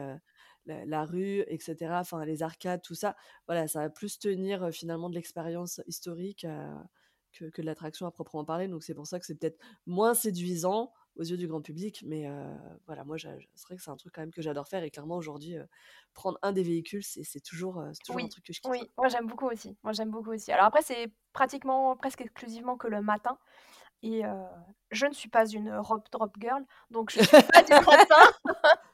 Je suis pas du matin, donc heu, c'est quelque chose que je loupe en règle générale quand je viens sur le Ouais. le parc, mais c'est quelque chose que j'aime énormément Ouais, que faut arriver, heu, faut arriver quand même avant, heu, avant midi. Je crois que ça se termine dans le meilleur des cas à 13:00. c'est oui, oui, c'est très, très 13 ou tôt 14, heu, maximum. et c'est quelque chose que j'ai énormément apprécié retrouver justement à Disneyland Resort, puisque ouais. là-bas, c'est toute la journée et même à Disneyland California Adventure avec le tram rouge que j'ai pris le tous les jours. car, ouais, ouais, carrément, il est super beau et en effet, moi aussi, je l'ai pris genre à 18:00 je crois, ce truc-là. Chose que tu ne peux pas du coup faire, chez nous. Après, c'est vrai que bon, c'est pas c'était pas le cas par exemple à à Disney California Adventure et mais tu as la bon, as la parade Oui. qui passe, qui qui qui empêche ce genre de choses avec les gens qui se qui commencent à se mettre en place pour, pour, pour les shows et cetera assez tôt donc donc bon, c'est peut-être pour enfin c'est peut-être, heu, ça explique Oui, peut-être pour ça. il y a certainement de ça, il y a certainement de ça, d'une histoire d'organisation, de qui passe en premier un coup, il y a un spectacle, puisque maintenant, la plupart des spectacles, qu'on a, comme, le spectacle actuel, Rêvons et le monde heu, forcément, il y a ça fait une cavalcade, un spectacle, une cavalcade. Donc Ouais. forcément, après la mise en place Ouais, je pense que faire cohabiter les 2, les ça fait enfin les. 3 puisqu'il y a le cable car aussi, heu, ça doit être, ça doit être un peu compliqué.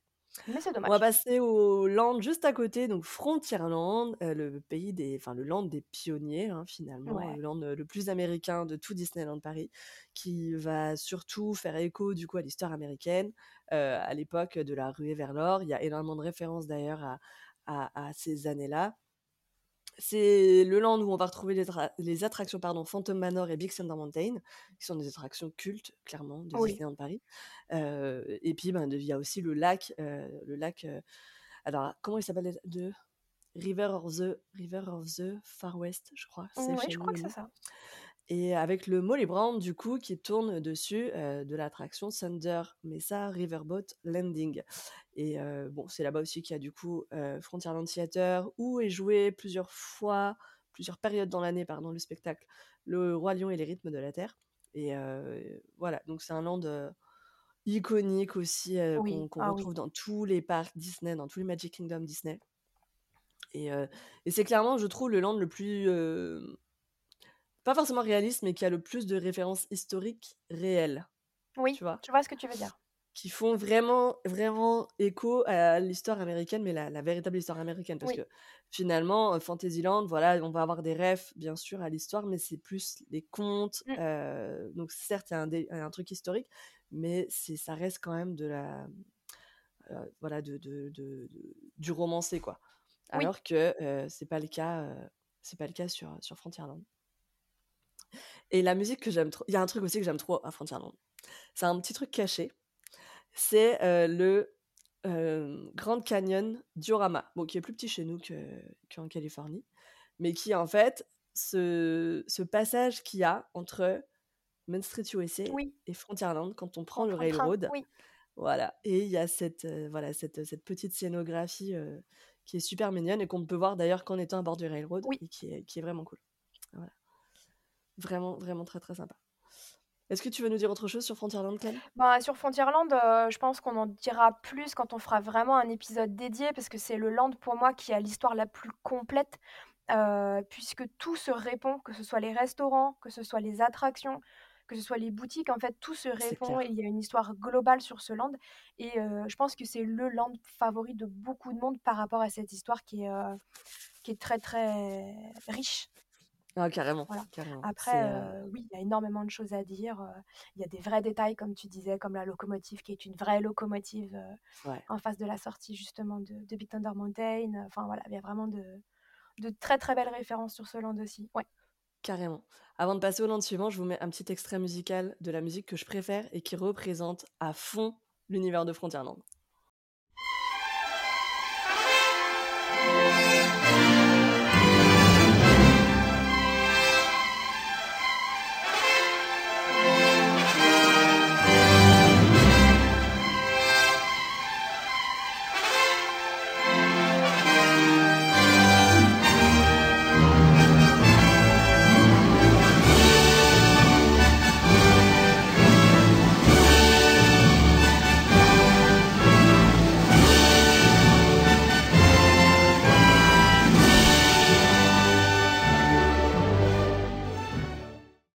Adventureland ensuite, Adventureland qui est donc le land des pirates, de Peter Pan, du Capitaine Crochet, euh, d'Indiana Jones aussi, et qui est un land euh, particulièrement luxuriant au niveau de la végétation justement, qui est super beau avec euh, son icône, donc la cabane des Robinson, qui est donc le, le Disney rhododendron, je sais pas le nom, Ah, j'ai pas le nom non plus.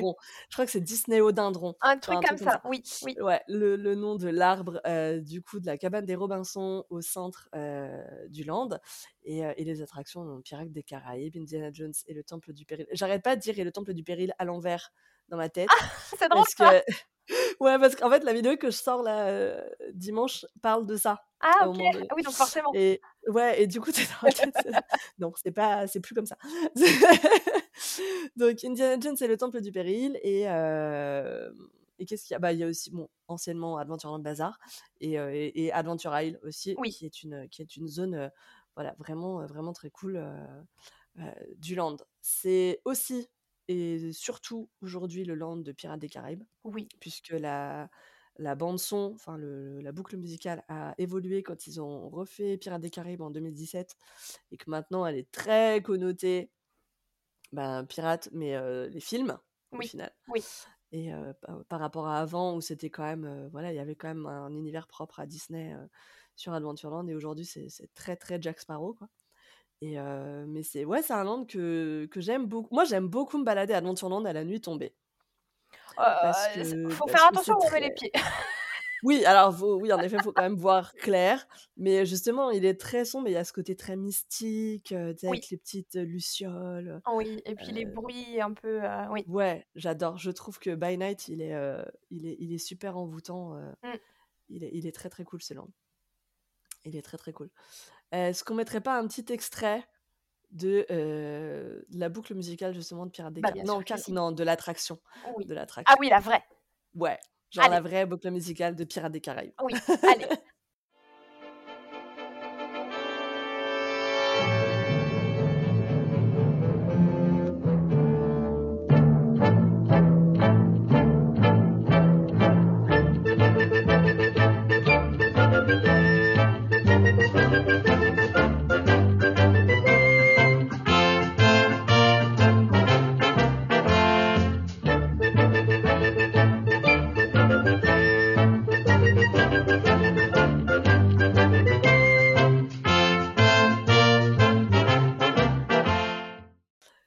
attraction préférée d'Adventureland?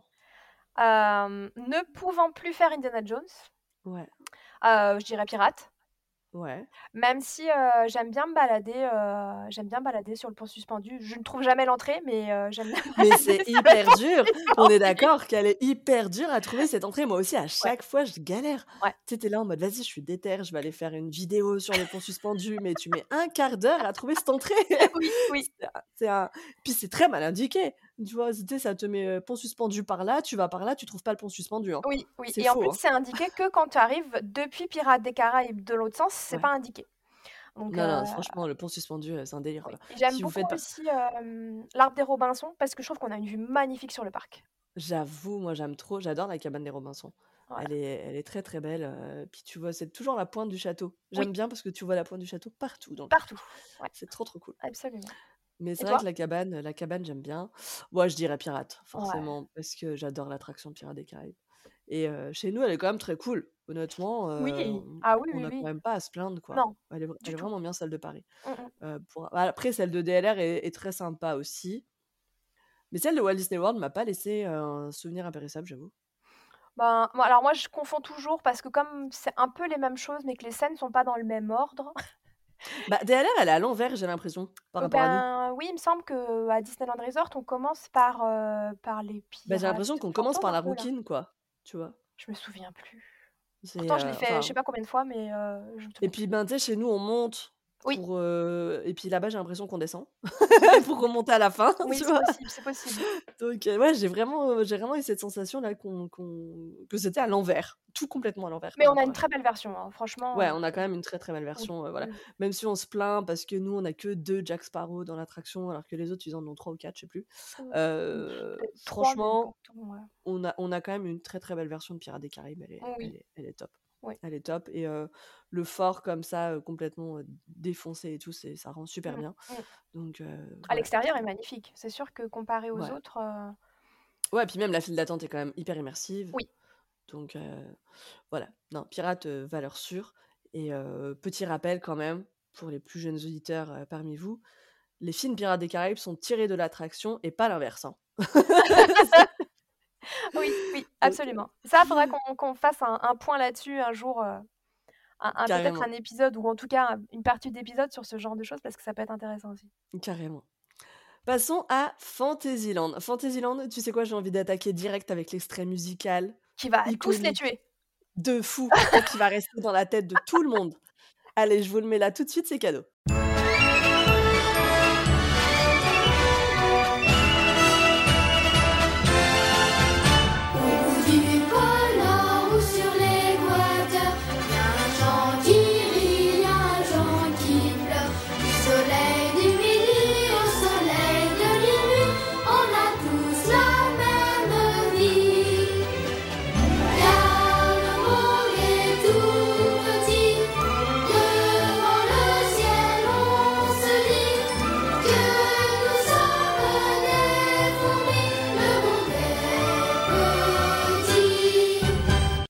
la la la la la la la. Même sans regarder les notes, je savais que c'était ça. Mais oui. J'étais, là à me dire qu'est-ce que je vais leur mettre comme extrait musical? Que je vais mettre ça C'est sûr, je vais mettre. En plus, c'est une attraction qui rouvre à Disneyland Paris là très prochainement. On n'a pas encore de date, mais ça rouvre au printemps. Je reçois énormément de questions actuellement à ce sujet, donc je, je me permets de le remettre ici. Mais en effet, Fantasyland, c'est euh, le land de It's a Small World, c'est le land du Château de la Belle au Bois dormant, c'est le Oui. land de Blanche-Neige, de Pinocchio, de Dumbo, de Peter Pan, du Labyrinthe d'Alice chez nous, qui est une exclusivité d'ailleurs euh, française. Mhm. Et euh, ça, on l'oublie un petit peu trop souvent. Et, et, et voilà, donc c'est clairement le land cliché de Disney. Oui. Euh, je pense que quand on se représente Disneyland, on voit en fait juste Fantasyland. Ah, c'est ce qu'on imagine surtout, quoi. Pas... Quand, on, quand on nous dit, nous, en tant qu'adultes, ouais, mais Disney, c'est pour les enfants, c'est parce que les gens ne pensent qu'à Fantasyland. Ouais, complètement. Complètement. C'est, euh, c'est... Mais c'est un land qui est hyper beau et qui, chez nous, est là aussi bourré de références. Euh, déjà, un, historique à, aux contes, de références aux, aux, aux histoires dont, dont les dessins animés Disney sont tirés. Et enfin, euh, de références culturelles qui font écho à, à la culture française en particulier, d'ailleurs. Un petit peu européenne aussi, parce qu'il y a Oui, quand même oui. les, les bâtiments de, de Pinocchio, de Peter Pan. Tout Donc. Pinocchio, c'est des bâtiments qui sont Italien. bavarois, C'est pas italien? Bah, en fait, c'est ça qui est bizarre, je crois, dans l'histoire, c'est que Pinocchio, il est, il est déjà habillé comme un, comme un bavarois, alors Oui, que c'est vrai ce que tu dis. l'histoire est Oui, italienne. oui, oui, oui, oui. Tu sais, il est habillé comme un tyrolien. Il a un Mhm. Lederhouse, oui. Ouais. Et le chalet de la marionnette, je crois qu'on est sur une archi un peu ouais, germanique, tu vois? Mhm. Alors que, bah, à la base, le comte est italien. Oui, Donc, c'est très bizarre. c'est vrai. Et c'est- Je, m'ai- je m'étais fait la réflexion déjà. euh, Blanche-Neige, pour le coup, on est aussi sur une, euh, sur C'est une archi un peu, c'est un peut-être peu parce allemande. que aussi les deux attractions sont côte à côte qu'il y a cette, hum, ce mélange peut-être aussi? Peut-être, peut-être. Enfin, ça explique pas la tenue de Pinocchio, Non, mais, euh, absolument pas. On est d'accord. mais J'ai dit ça pour me voilà. rassurer. Non, non, mais peut-être que, en effet, peut-être que chez nous, ça explique ça. Maintenant, j'ai l'impression que notre chalet de la marionnette et nos voyages de Pinocchio sont calqués sur ce qu'il y a à Disneyland Resort et qui, pour le coup, eux, n'ont pas, il me semble, Blanche-Neige à côté. Enfin, bon, bref. Mm. Whatever. Et euh, donc, euh, et le bâtiment de Peter Pan fait lui écho euh, avec le Todol juste à Oui. côté à, à l'architecture anglaise, enfin britannique en particulier, avec ses briques rouges, voilà, ses, ses pierres, machin, etc. Oui. Donc, on, on est quand même sur un, voilà, de, de beaux hommages à, à la culture, à la culture européenne au sens large sur, sur Fantasyland. Et c'était à l'époque clairement un, un des plus beaux, peut-être même le plus beau land euh, Disney au monde presque. Mm. Enfin, parce qu'il était quand même bourré de détails, quoi. Ouais. Donc, euh, Bah, entre, le château qui est une, une dinguerie et euh, Ouais. c'était comment Tom Morris qui avait fait, euh, c'est Tom Morris le DA de, Mhm. de Fantasyland et il a quand même fait voilà une supervision euh, assez assez assez folle. Dis-moi, j'ai une question. C'est pas le land où il y a le plus d'attractions sur le Si, parc ah, mais Disneyland? totalement. Ah ouais, Enfin, on est quand tu... Attends, j'ai ressorti mon petit plan qu'on avait eu pour les 30 ans, tu vois. Tac, tac. Et euh, quand tu le déplies, tu... Enfin, quand tu le déplies, tu prends toutes les, a- tous les lands, etc., un par un. Donc, tu as 3, 4 attractions, tu vois. Puis quand tu prends Fantasyland, ça fait pa, pa, pa, pa. Bah oui, c'est ça, parce que en fait, on passe l'Adventureland où il y a trois attractions, on va dire ça, Ouais. en, en Bah, comptant Frontière, l'arbre. il y en a deux. Enfin, si tu comptes pas le théâtre, euh, les, aires de jeu, Voilà, c'est ça. Et, et là, on passe sur un land où, où on a euh, pas une dizaine, Ah ouais. mais quasi d'attractions. Quoi. quasiment une dizaine d'attractions en réalité fou. parce que euh, t'as si Blanche-Neige, t'as Pinocchio, t'as le carrousel, t'as le château, t'as la tanière, t'as les tasses d'Alice, t'as le labyrinthe, t'as Dumbo, t'as Meet Mickey, t'as à la base Fantasyland Station, mais qui aujourd'hui, Mm. voilà, le Pays des Contes de Fées, t'as It's a Small World, le Princesse Pavillon, à la base aussi le théâtre du château, Peter Pan's Flight aussi. euh, Enfin voilà, il y a quand même. Si, si, oui. mais tu sais que si, si, mais en fait, il y a plus, plus de 10 attractions. hein, Je suis en train de les compter là. Si, si, il y en a. En vrai, il y en a 15. Si tout fonctionne, il y en a 15. Actuellement, il n'y en a pas 15 qui fonctionnent. Mais, mais sur le papier, euh, au, sens là, au sens littéral, il y en a 15. Donc, euh, ouais, ouais, non, c'est clairement euh, Mm. la plus grosse offre attraction. Et c'est d'ailleurs pour ça que, que les gens, je pense, réduisent Disneyland Paris à, à Fantasyland. C'est parce Oui. qu'au final, 'fin, quand tu viens avec des enfants, tu, tu passes ta life à Fantasyland. Tu passes ta journée complète, oui, Ah, bien tu sûr. peux, tu, je, pense que, je pense que tu peux quasiment passer, peut-être pas ta journée complète parce que c'est vraiment que tu fais les choses plusieurs fois, mais tu peux passer les trois quarts de ta journée facile à Ah bah s'il y a du monde au fil d'attente, euh, Ouais, notamment avec des euh, enfants, si tu t'attardes, que tu vas euh, manger, mm, que tu vas faire le pavillon des princesses, mm, mm. qu'ensuite t'enchaînes avec Meet Mickey, tu Ouais. c'est clair. Heu, bref et que tu prends pas de Disney Premier Access, hein, bah, clairement tu peux tu peux totalement passer quasiment toute ta journée, à à Fantasyland. On passe à mon land préféré. Tiens, c'est quoi ton land préféré? Je te l'ai dit, c'est Main Street USA. Ah, c'est Main Street USA, oui, c'est vrai, tu l'as dit en début. M moi, mon land préféré, c'est Discoveryland. J'adore Discoveryland, même s'il a pris cher, hein, quand même, Ça depuis a beaucoup début. changé, ouais. Mmh. Ouais, ouais. Discoveryland, c'est le land des visionnaires, c'est le land de Jules Verne, c'est le land de George Lucas, heu, c'est le land qui a le plus souffert des années à à Disneyland Paris. C'est Mmh. aussi le land de Space Mountain et c'est un une exclusivité clairement parisienne. Oui. Puisque, chez nous, c'est un land steampunk, donc voilà, rétro-futuriste. Pour ceux qui sont pas trop familiers du truc, ça va être l'univers vraiment, du fantastique version 19e siècle. Fin 19e, début 20e, avec, heu, en auteur, star, ben, Jules Verne, Oui. du coup, qui est un auteur français, donc ça tombait bien, ça arrangeait tout le monde et donc on a on a d'une part, ben, cette allure, particulièrement, par particulièrement steampunk avec, beaucoup de de de métal, de de cuivre, de de couleurs comme ça, très, bronze, heu, voilà, ce ce Bronzé, ce vert, beaucoup, oui. ouais, Mmh. ce genre d'univers Mmh. et heu et puis, bah, alors que dans les autres Magic Kingdom, du coup, de par le monde, on est sur des Tomorrowland. Qui sont très blancs, très gris. Ouais, qui eux font, heu, la part belle et franchement, tu sais que je me dis qu'en vrai, ça les arrange trop Disneyland Paris, que ce soit un truc rétro-futuriste parce que du coup, tu es toujours un peu dans le passé, donc tu as pas besoin de te mettre à jour trop souvent?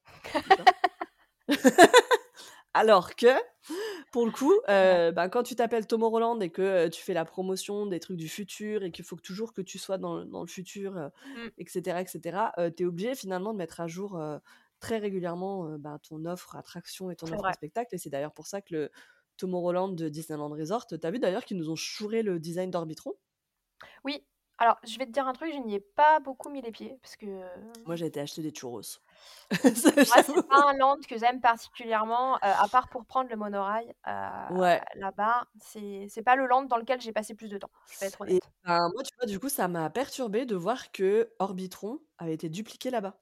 Pour le Mmh. coup, enfin, c'est quasiment le même, juste il y a les couleurs qui sont un peu différentes et il est vraiment posé comme ça au milieu du land, mais à la base, c'était pas ça, hein, parce que je pense que tu as dû voir des des images, heu, Clem, mais c'est un truc de fusée, enfin vraiment, mais design des années, heu, 50-60, heu C'est pas un peu comme le Astro Orbiter justement qu'il y a en Floride?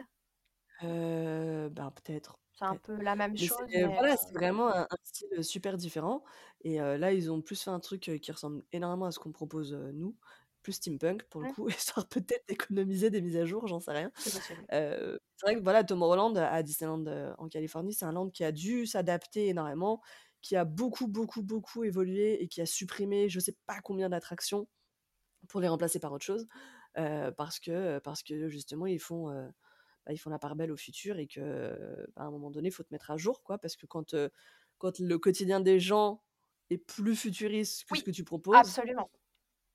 Voilà, c'est compliqué. Alors que chez nous, comme on est sur un rétro futur, au final, ça peut toujours être has been, c'est le thème de base. c'est l'idée.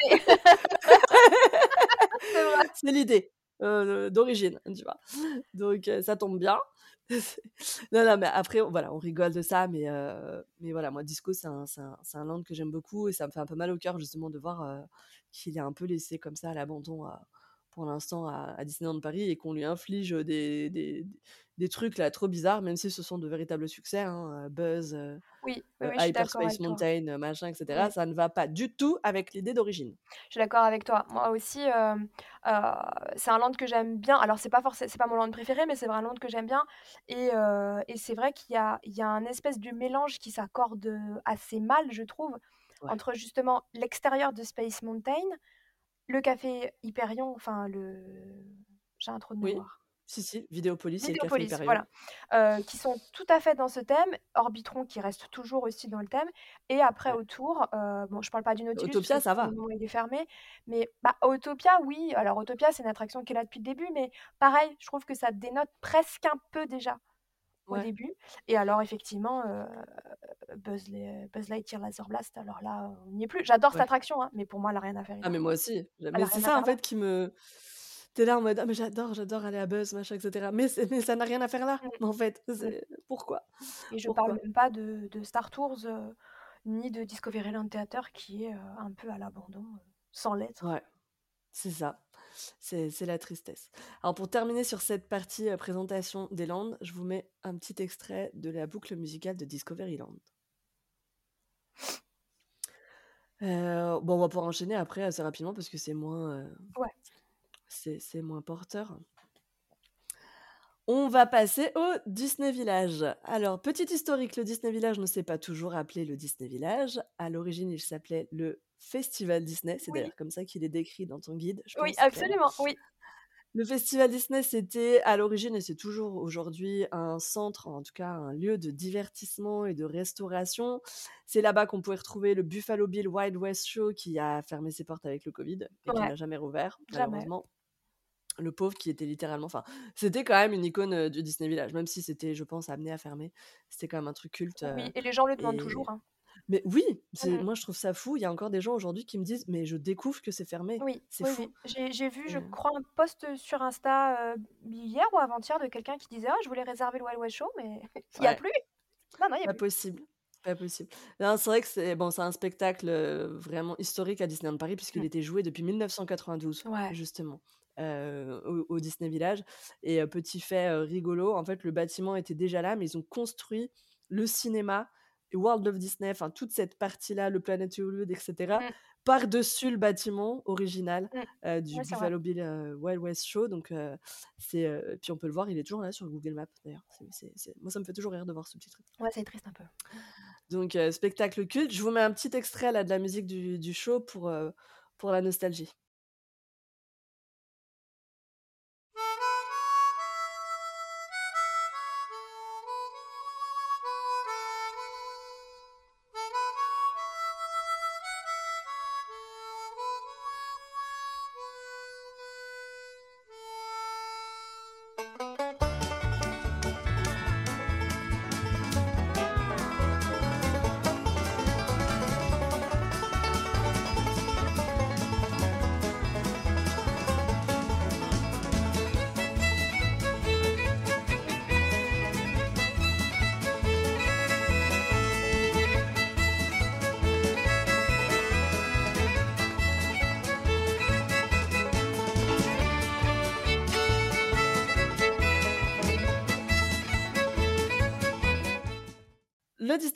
Euh, c'était là où on pouvait retrouver le spectacle de Buffalo Bill, mais on ne peut plus, hein, on le redit.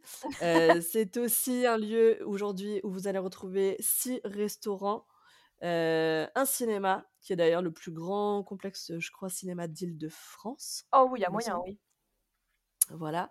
Euh, Qu'est-ce qu'on peut dire d'autre? Il y avait à l'origine, ah oui, à l'origine, il y avait une boîte, il y avait un Oui, il y nightclub. avait le Hurricanes.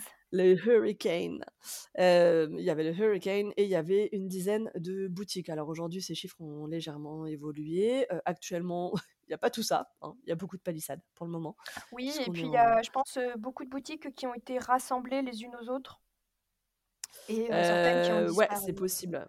Notamment, euh, notamment la boutique qui était à la sortie euh, justement du Buffalo Bill Wild West Show. Il y avait une espèce de boutique cowboy. euh, Je vais regarder sur le. Ouais, bah c'est devenu le Starbucks en fait. Exactement, c'est ce que j'allais dire. Voilà, qui s'appelait le Buffalo Trading Company et qui est devenu le Starbucks il y a bien une dizaine d'années maintenant déjà. ouais, ouais. J'ai adoré cette boutique, elle était trop cool. Moi aussi, j'aimais beaucoup. Ça J'ai oh, trop hâte qu'on fasse l'épisode sur Euro Disney en fait. Ouais. Ça, ça va ça être trop cool. sentait, ça sentait le Buffalo Bill, donc c'était cool. D'ailleurs, Ah, au mais début, à l'ouverture du Starbucks, ça sentait encore. hein. Ah, c'est vrai? Non, mais elle était tellement, elle était, c'est- elle était géniale cette boutique. En plus, j'adorais l'espèce d'énorme euh, tête de, comment on appelle?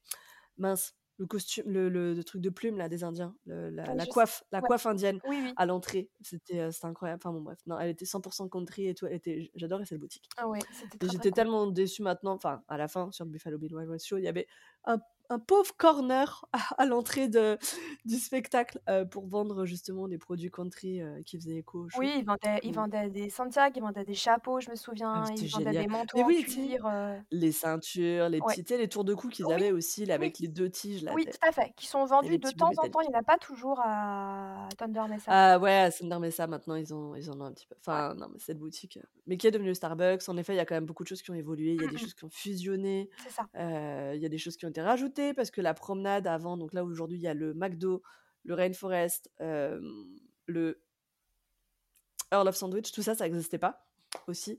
Donc voilà, il y a quand même pas mal d'évolutions au Disney Village également. Et, mais bon, actuellement, voilà, on est en pleine, en pleine, en pleine transformation. Absolument, oui. C'est un gros, gros chantier qui est prévu pour durer sur plusieurs années. Donc, c'est pas demain qu'on aura notre nouveau Disney Village complètement, quoi.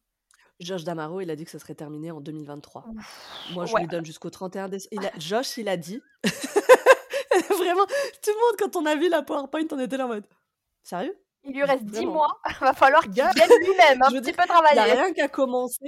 Euh, je veux dire, le Planet Hollywood est toujours ouvert parce qu'à l'époque, c'était donc la D23, Oui, tu vois. Donc oui, c'était en septembre. Mhm. Donc tu es là, en, en fait. Il reste moins de 18 mois. et là, tu es en train de nous dire, alors que les trucs sont pas fermés et tout, que c'est sûr en 2023, c'est fini. Ok. Je pense qu'une première tranche de rénovation sera finie fin 2023.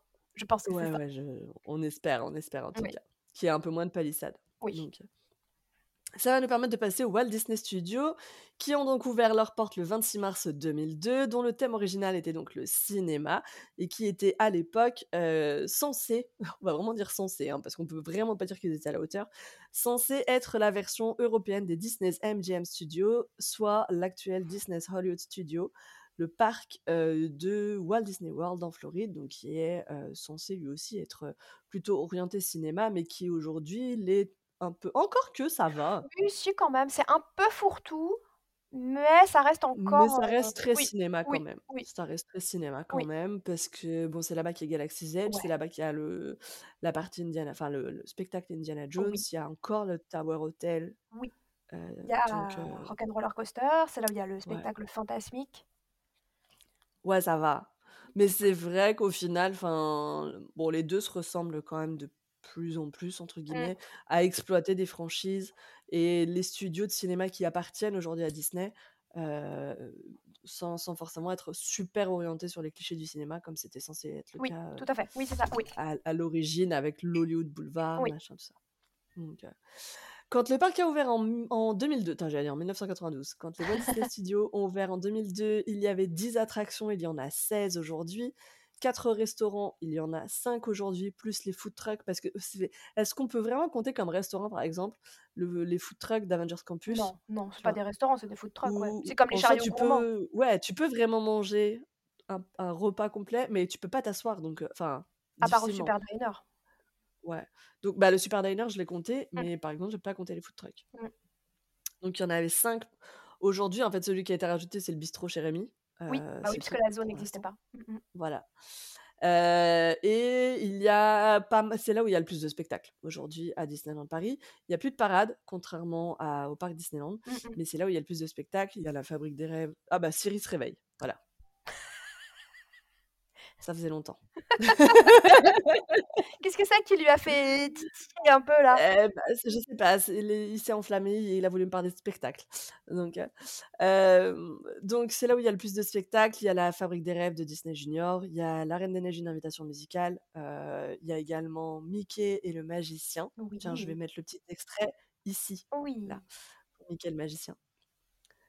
Et est-ce qu'il y a un autre spectacle Non, parce que du coup, Moteur Action a fermé. Si, il y a les cérémonies héroïques euh, sur Avengers Campus. En spectacle fixe, tu veux dire? Ouais, alors, bon, est-ce qu'il y a, vra- a pas, il y a pas d'horaire? Donc, est-ce que ça compte? Il n'y a pas vraiment d'horaire, mais euh, quand c'est en cours, comme c'était Ouais. le cas cet été, euh, tu peux quand même déduire qu'il y a des horaires parce qu'il il y a une espèce de cycle. C'est Ouais, tel spectacle, puis tel spectacle, puis tel spectacle toute la Mm. journée. ouais, après, euh, en ce moment, c'est en pause. Euh, on espère que ça reviendra très vite. Mais effectivement, oui, c'est ça, les spectacles qu'il y a, plus le spectacle du soir actuel. ouais. Mais Oui, c'est vrai, ouais, est-ce qu'on compte Stitch Live comme un spectacle ou une attraction? Oui, c'est vrai, il y a ça aussi. Oui, si, si. Bah si, parce qu'il y a des horaires, donc si, ça compte. Ouais. Ça compte. Enfin, en tout cas, voilà, c'est là-bas qu'il y a le plus, qu'il y a le plus de shows. Euh, au niveau des landes, je sais pas toi, mais moi, clairement, les noms me reviennent beaucoup moins que ceux de Ah oui, non, moi jamais. que ceux du parc Disneyland. Donc, il y a Frontlot qui contient en fait uniquement la l'entrée L'entrée, et ouais. le studio 1. Mhm. Ensuite, on a Production Courtyard euh, qui, lui, pour le coup, contient uniquement, tour pour l'instant, la... Non, c'est la Fabrique des Rêves de Disney Junior, Stitch Ah, Live, ah c'est ce côté-là, ok. et, euh, et ex Cinémagique, donc euh, Studio Theater. c'est cette partie-là. Ensuite, on a l'Avengers Campus qui a ouvert cet été. World of Pixar de l'autre côté avec ben, toute la partie euh, Toy Mhm. Story Land, euh, enfin Toy Story Playland, Ratatouille et compagnie. Et enfin, plus bas, Toon Studio avec Mickey le Magicien, La Reine des Neiges, l'invitation musicale et les tapis, Alors, les du tapis coup, du coup, ma question, la tour de la terreur se place où? Elle est dans. Attends, je vais te. Elle est, bah, elle est dans Production, en fait, je crois. Ah, tu vois, voilà, ok, d'accord. Si, si- Bah, de toute façon, elle peut pas être dans le campus, donc. Pas encore. euh, Attention, est je, ne lance pas, de- je ne lance pas de rumeurs, je, je ne dis rien, mais, mais Elle, voilà. est, elle est comptée dans Production Courtyard. Ayant, ayant vu, euh, et toi aussi, ayant vu cette tour Gardien de la Galaxie à Disney's California Adventure, euh, moi je ne peux que la vouloir. Même si j'aime bah, le thème. franchement, l'attraction, euh, voilà, tout le monde dit ah non, non, faut pas, c'est que c'était. C'est. euh, notre tour, elle est trop cool, machin, etc. Je suis totalement d'accord, notre Ah ouais, tour, elle est trop cool. Mais les gars, l'expérience des gardiens Ah ouais, ça n'a rien à voir. c'est un, c'est un truc de fou. Ouais. Donc euh, ça fonctionne, ça fonctionne de fou. Donc certes, ça sera un deuil, Oui, mais euh, c'est pour du mieux. C'est pas comme quand on te dit, euh, vas-y, je vais changer euh, Space Mountain qui déchire et qui est trop bien, et puis je vais vous mettre un truc qui, n'a rien à faire là, et qui en plus est nul là. Euh, tu vois? Là, ok, c'est un deuil, et puis t'as mal à la vie tout le long après, quoi. Tu vois? Parce que quand même, on va... Mission 2, c'était mieux que Hyperspace Mountain, même si Mission 2, c'était déjà pas la dinguerie, mais euh, c'est quand même mieux que ce qu'il y a aujourd'hui. Enfin, moi personnellement, c'est plus un. Mais non, mais vraiment, moi je me reviens pas. C'est Destroyer là sous mon dôme cuivré euh, de Jules Verne, ça me fait mal. C'est pas possible. Euh, voilà, on reviendra plus en détail également sur le Walt Disney Studio, peut-être sur son histoire, parce que c'est un parc qui est très controversé qui a- et qui aujourd'hui encore, je pense, est considéré comme le pire parc Disney au monde, euh, même s'il est voilà, largement, euh, je trouve, euh, revenu hein, sur. sur de, de là d'où ça partait, parce que ça partait vraiment très mal. hein. En 2002, les gars, c'était Ah, ouais, vraiment... alors moi, j'ai j'ai pas connu en 2002, j'ai dû venir en la première fois en 2005-2007 par là. Ouais. Euh, et je me souviens euh, vraiment de ne pas avoir fait grand-chose, quoi. Ouais, non, mais c'était... Ben, non, mais en fait, Parce c'était un que- parc qui t'occupait une demi-journée. C'est ça, À l'origine. la tour de la Terreur n'existait pas. Ouais, ouais, ouais. Bah, t'avais pas Euh, la tour, t'avais pas Cars euh, 4 Euro Rally, t'avais pas Crush Coaster, Ah, pas t'avais pas du coup toute la partie Toy Story Playland, t'avais pas le Land Ratatouille. Bah oui, je me souviens avoir fait Euh, Cinémagique, Rock'n'Roller voilà. Coaster et Ça fait quand même... Ça fait plus de la moitié des choses qui n'existaient pas à l'époque, quoi. Ouais, Donc, euh, c'est c'est- c'est- c'est chaud, quoi. C'est chaud. Donc, c'était... En gros, les gens y allaient pour faire rock. Ouais, c'est ça. Il y avait pas Stitch Live. Non, il n'y avait pas Stitch Live, il y avait l'espèce de truc euh, de créer ton propre coaster que j'ai jamais connu et Ouais. qui m'intéresserait vraiment. Si tu peux faire une vidéo dessus, je l'ai déjà Tout le monde me la... Je vais la faire parce que tout le monde me la demande. Je vais finir par la faire. Franchement, ça avait l'air hyper bien. Ouais, ouais, tout le monde me la demande parce qu'il y a plein de gens qui m'en ont parlé et tout. Mais moi, c'est pareil, j'ai pas connu, donc tu Bah, j'étudie le sujet. Et à Mais l'époque, beaucoup, beaucoup, beaucoup le... me le demandent. Ouais, à l'époque, il y avait euh, le bâtiment qui s'appelle aujourd'hui toujours Disney Channel. Il y avait Ouais. des tournages de, de- Alors, est-ce que c'est des émissions ou est-ce que c'était des séries? J'en sais pas trop. Il me semble que c'était C'était des, des, petites émissions. émissions, je crois. Mais après, voilà, enfin, Ça a pas c'est dû pas, durer ils tournent longtemps, pas hein. toute la journée, quoi. Non. Donc, euh, ça devait être, euh, ouais, ça devait être quelque chose, quoi. Mm. Donc, euh, non, mais on reparlera des Walt Disney Studios. Oui, euh, oui. on, re- on reviendra sur le sujet parce que parce que c'était euh, c'était c'était- c'était quelque chose quand même, quoi. On va passer rapidement sur les saisons emblématiques de Disneyland Paris. Donc, on a deux saisons qui reviennent depuis quasiment le début, euh, pas totalement, puisque alors autant Noël c'était depuis le début. Il me semble qu'il y a toujours eu des saisons de Noël à Disneyland Paris. Euh, mais autant Halloween, c'est plus récent. Halloween, ça date de la fin des années 90, je crois. Ça doit être, ça doit être assez vieux parce que, attention, dossier, je me souviens de moi, très jeune, euh, rêvant toute ma vie, et je l'ai enfin fait, de pouvoir faire Halloween aux États-Unis. euh, je savais que c'était le seul endroit en France où on pouvait fê- fêter Disney- Halloween, Ouais. pardon. C'était à, à Disneyland Paris, et j'étais vraiment, j'étais ado, hein, j'étais vraiment jeune, hein, donc effectivement, ça doit être années 90. euh, Ouais, mais je crois que c'est mi-90, fin fin- 90, quoi. Ouais, ouais, je crois que c'est fin 90. J'en avais, euh, j'en avais parlé dans ma vidéo justement sur Halloween, euh, décor disparu spécial Halloween. Mhm. Mais ouais, c'est peut-être 97, 96, 97, Je un sais truc pas, mais euh, vraiment, euh, c'était, euh, c'était vraiment le lieu, c'était le seul lieu, je pense, même en France, Ouais. où on pouvait fêter Halloween euh, à l'époque, quoi. Ouais, carrément. Bon, bien sûr, évidemment, vous vous en doutez, on reviendra plus en détail sur les saisons, sur Halloween et sur les saisons d'Halloween, que ce soit celle d'aujourd'hui ou celle du passé, Ouais, bah, dans, un, dans un épisode dédié au moment de la, de la saison justement à Trop bien. Et on vous parlera aussi, bien sûr, euh, de Noël qui, voilà, Noël pour le coup a toujours eu lieu, hein, puisque très enfin, dès le début, je crois, il y a eu le sapin. Ensuite, il y a eu la période des arcades, là, tu sais, Oui, ah, j'ai des photos. des arches, pardon. J'ai des photos. J'ai des photos. Ouais, ouais, des arches sur Main Street USA. Absolument. Euh, donc, euh, donc voilà. Est-ce qu'il y a une saison qui t'a particulièrement, autre que ces deux-là, Clem, marqué Une saison. Une Une saison. saison à- thématique. Bah, Jungle Book Jive. Moi, j'allais dire la même. J'ai beau, j'ai beau connaître Disneyland Paris depuis, depuis 92 et, et y être venue euh, enfin, très régulièrement, petite, puis adolescente, puis adulte. euh, honnêtement, je pense que c'est la saison qui m'a le plus marquée. Alors peut-être aussi parce que personnellement, c'était un peu plus compliqué dans ma vie, mais vraiment Jungle Book Jive. Même si j'aime beaucoup la saison du 30e, enfin, j'aime beaucoup le spectacle Rêvons et le monde s'illumine. Mais euh, vraiment, Jungle Book Jive, je pense que j'ai pleuré quasiment à chaque fois que j'ai vu le spectacle. Ou, ou à chaque fois. Tellement Non, mais en il même temps, c'était un. Il avait fait un, un travail. euh, Mathieu Robin, je crois, le, le, le réal. Euh, ils avaient fait- Voilà, c'est un délire. C'était. Ouais. euh, une- Oh, moi, je me souviens de l'avoir vu en, bah, en avant-première euh, quand je faisais le press event euh, et tout. Et oh mon Dieu, mais les larmes, quoi. T'es là en mode, alors il faut que je ressemble à quelque chose sur ma vidéo. C'est dur. vois. c'est ça, c'est ça. C'était vraiment un spectacle tellement fort, tellement Ah ouais, émouvant. Tellement, tellement émouvant. tu pouvais pas te retenir, quoi. Enfin, c'était Ah ouais. magnifique. Et puis cette petite partie instrumentale, là, ils t'ont bien chauffé à, à, à bloc, là, euh, avec le, le- la partie jungle, euh, book, machin, etc. Puis d'un seul coup, ils te remettent un coup de violon. Et l'arrivée des tam-tams, et des tambours, ah ouais, voilà, puis ça l'arrivée des, des tambours, elle, était incroyable. Voilà, et bah, tu sais que j'ai vécu, c'est clairement un de mes meilleurs souvenirs, pour le coup. Et euh, oh, ça vaudrait trop le coup qu'on fasse un épisode sur les meilleurs souvenirs aussi. Ah ouais, C'est un de mes meilleurs souvenirs à Disneyland Paris, c'est que j'ai vu le passage des tambours en étant euh, sous le château. Oui, j'ai fait aussi ça. Ouais, ouais. Et parce que du coup, j'étais dans une des boutiques à ce moment-là. Et normalement, en fait, ils ferment les boutiques. Et, euh, et là, j'avais, j'avais pu sortir parce que, euh, parce que c'était à Ribas. Enfin, tu sais, que du coup, j'étais avec eux. Enfin, ils m'ont dit, tu te mets là et tu te bouges pas. Donc, et j'avais vu du coup le passage. Et oh là là, mon Dieu, c'était Ouais. incroyable. Oui. C'était tellement, tellement émouvant.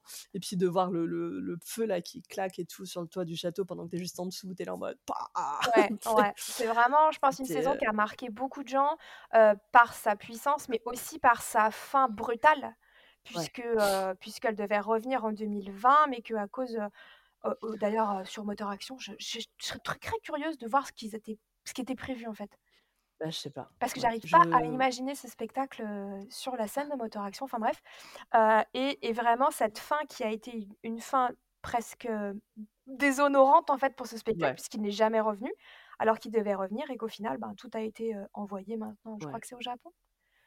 C'est possible, ouais. Les chars ont été, ont été envoyés au Japon et, et on les aura plus chez nous, quoi. Mais euh, vraiment, La ouais, tristesse. spectacle incroyable. la, la, la- Oh, la dépression d'ailleurs quand je repense à ça, quoi. Enfin, ouais. J'étais tellement, tellement déçue. C'est, ouais, pour moi, c'est, c'est une des, c'est la saison qui m'a le plus marqué. Mm. Alors, je pense que beaucoup de gens vont nous parler de Pirates et Princesses parce que, euh, pour une raison que je ne m'explique absolument pas, c'est, euh, c'est une saison qui a énormément marqué les esprits, Oui. alors que c'était censé être une saison, euh, pour le coup, totalement provisoire. Et, euh, et au même titre qu'Indiana Jones, finalement. Elle a failli être permanente, celle-là aussi. Et euh, ouais, ouais, non, c'est vrai que c'est les saisons qui m'ont le plus marqué. Après, des saisons emblématiques à Disneyland Paris, il y en a eu plein. Il y a eu la saison de la Force, il y a eu la saison des super-héros Oui. dernièrement. Il y a eu le Festival des Fleurs, il y a eu l'année aussi 97, donc c'était le Festival des Fous. Euh, Qu'est-ce qu'il y a eu aussi? Il y a eu Swing into Spring, qui était très Swing sympa. Spring, totalement. Ouais, La New vrai. Gen, moi je sais que j'ai beaucoup aimé la New Ah, mais Gen. Y oui, la nouvelle spectacle qui génération. était Ouais, génial sur le, sur le hub, ouais, avec cette scène qui était énorme, qui a été détruite depuis, mais avec l'ascenseur au milieu, avec les personnages qui sortaient, avec Tiana. C'était Tiana qui était en grenouille ou c'était Navin qui était en grenouille au C'était départ? Navin qui était en grenouille. Ce spectacle, moi je l'aimais énormément, je le trouvais super euh, festif. C'est vrai, ouais. Il y avait Mickey's Magical Party Time, il y avait l'année du 15e anniversaire, celle qui Oui, m'a fait euh, tomber dans la marmite de Disneyland Paris et ouais, dont je ne suis jamais ressortie. Euh, voilà, enfin, il y, en a eu, euh, il y en a eu plein, quoi. Puis ouais. même avant. Enfin, il y en a eu beaucoup. Moi, j'ai l'impression que ces saisons se sont vraiment beaucoup plus enchaînées depuis le 15e. Oui, Euh, Je pense que pour renouveler euh, l'offre et renouveler l'attractivité, puisque justement il n'y avait plus vraiment de nouvelles attractions, je pense que pour Ouais, renouveler l'attractivité, ils, avaient, ils ont beaucoup misé, et d'ailleurs ça marche, ouais, euh, sur les nouvelles saisons, sur des saisons assez courtes aussi. Ouais. euh, pour, pour dire aux gens, si vous venez pas maintenant, vous allez le rater. Ouais, carrément. Une Bah, sorte ça de marche, hein. marketing d'urgence, en fait, et ça marche. Ouais, ça marche de bah, de toute façon, clairement, enfin, les saisons, même si elles sont géniales à vivre et cetera, ce sont de gros de gros coups marketing. Ah oui.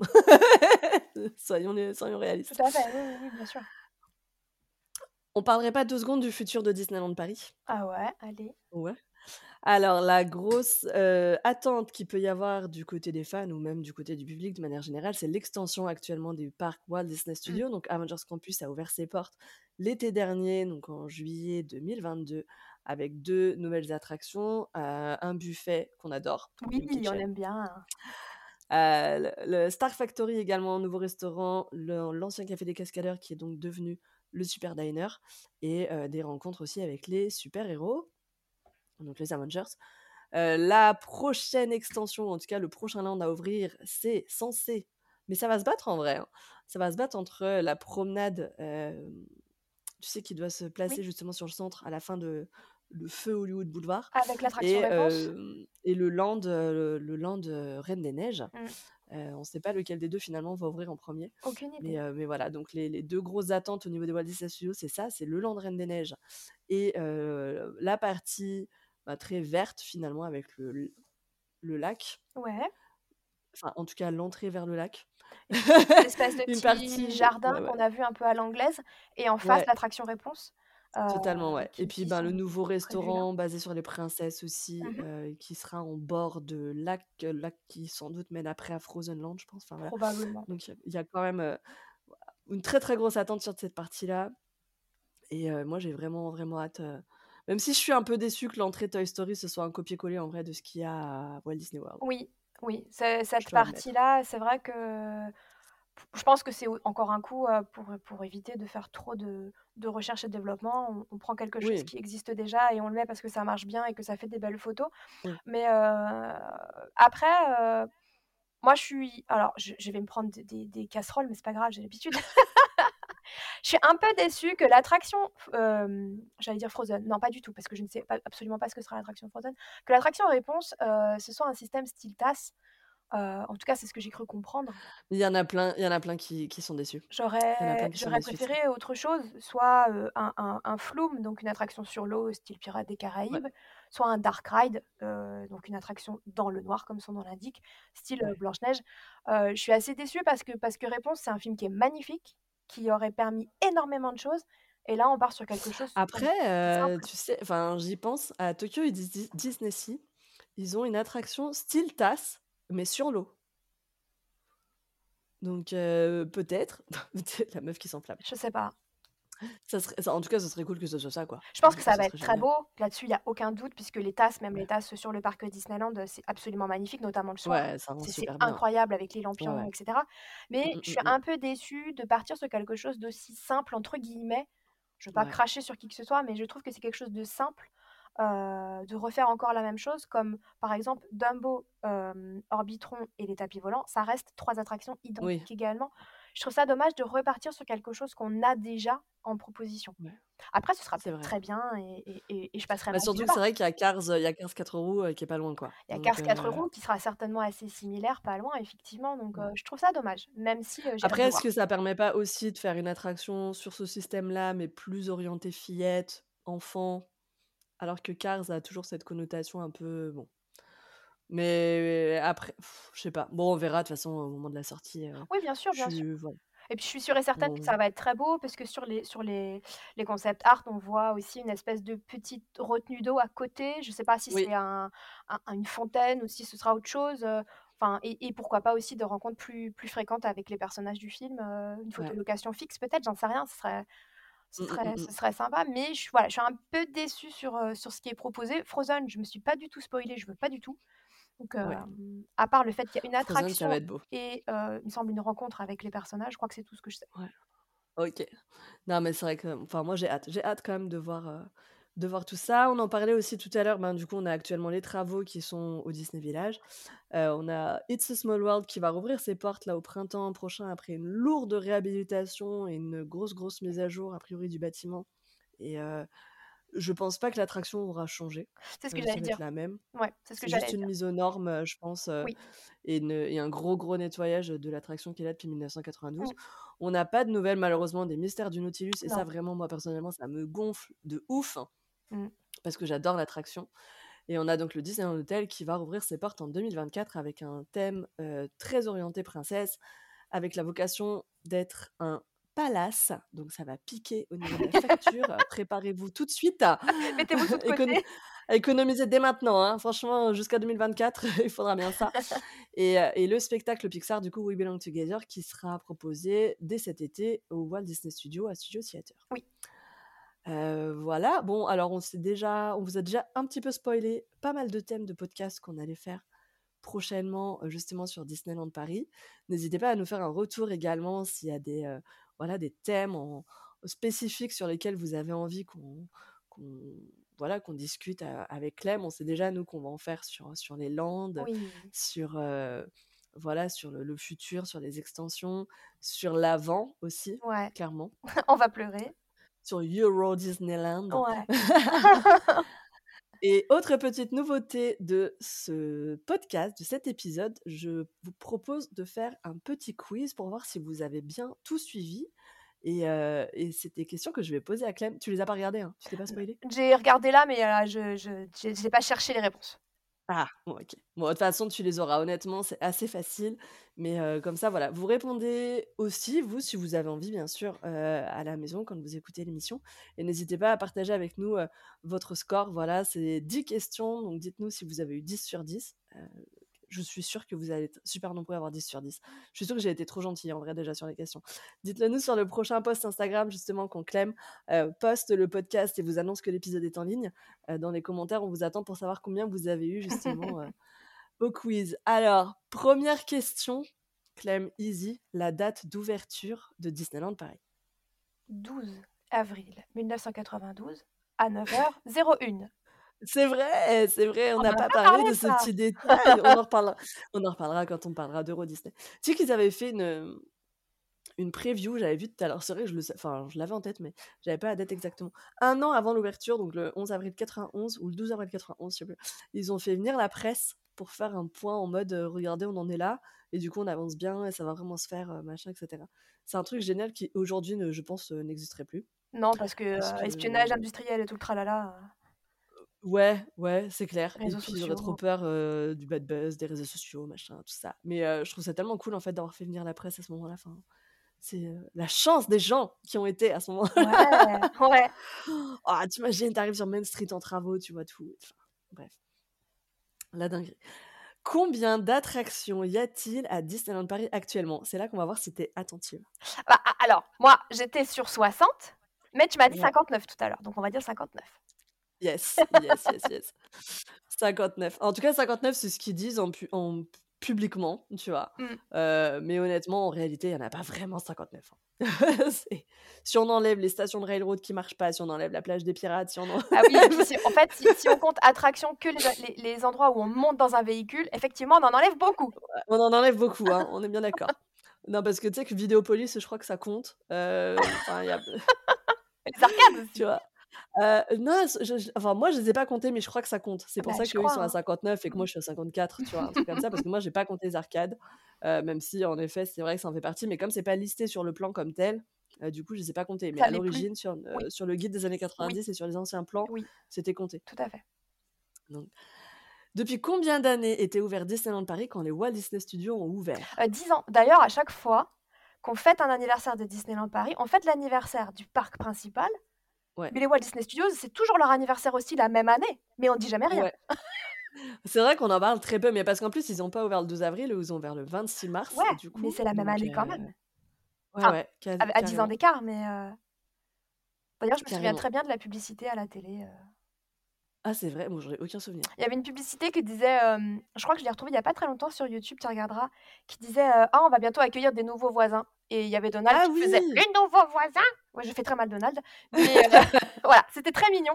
Je trouvais ça. Si, si. J'ai toujours trouvé ça très très mignon, cette idée de nouveaux voisins. euh. Ouais. Voilà. Maintenant que t'en parles, c'est vrai que ça me parle. Voilà. Ça, ça- ça- ça me dit quelque chose de nouveau voisin. Euh, quelle attraction provisoire a ouvert en 1993 sur le parc Disneyland? Indiana Jones Indiana Jones, c'est le temple du péril. Totalement. Qui est toujours là 30 ans après. Mais oui. Euh, de quel film Ah, on n'en a pas parlé, je, je l'ai pas dit. Oui, mais moi je sais. tellement de fois dans des vidéos, donc tu le sais. Oui. Euh, de quel film est inspirée la cabane des Robinson à Adventureland? Les Robinson des mers du Sud. Film disponible Ouais. sur Disney+. Tout à fait. Quelle attraction iconique des Walt Disney Studios a fermé en 2017 J'ai envie de dire Cinémagique, mais j'ai un doute. Si, si, c'est cinématique. Il que celle-là, de toute façon, qui a fermé en 2017. Après, les autres, c'était plus tard.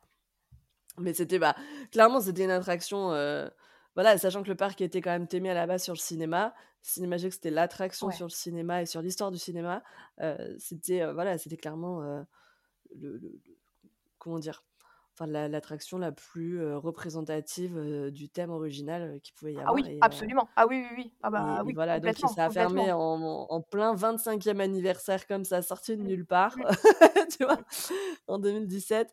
Et, et la- le truc de fou, c'est que Tony Baxter, donc qui est le directeur artistique derrière la création de Disneyland Paris, était à la dernière. Ouais, c'est fou. Ça, c'est c'est quand même ouf, tu vois. ouais. Donc le... le mec, il a dû se dire, alors attends, non seulement ils, ils ont fait ça là, à côté de mon parc, Et en plus, il ferme. Et en plus, ils ferment le meilleur truc qu'il y a dedans. Ils sont sérieux. tu vois? Oh punaise. C'est vraiment, il devait être en mode facepalm, quoi. Cite 5 restaurants de Disney. On n'a pas parlé des restos, c'est vrai. Non, pas vraiment. Pas vraiment. Mais les C'est- Je suis sûre que tu vas. 5 restaurants de Disneyland Paris. Ah, ah bah, Tout style confondu. oh, tout style confondu. Ok. Alors, Pim Kitchen.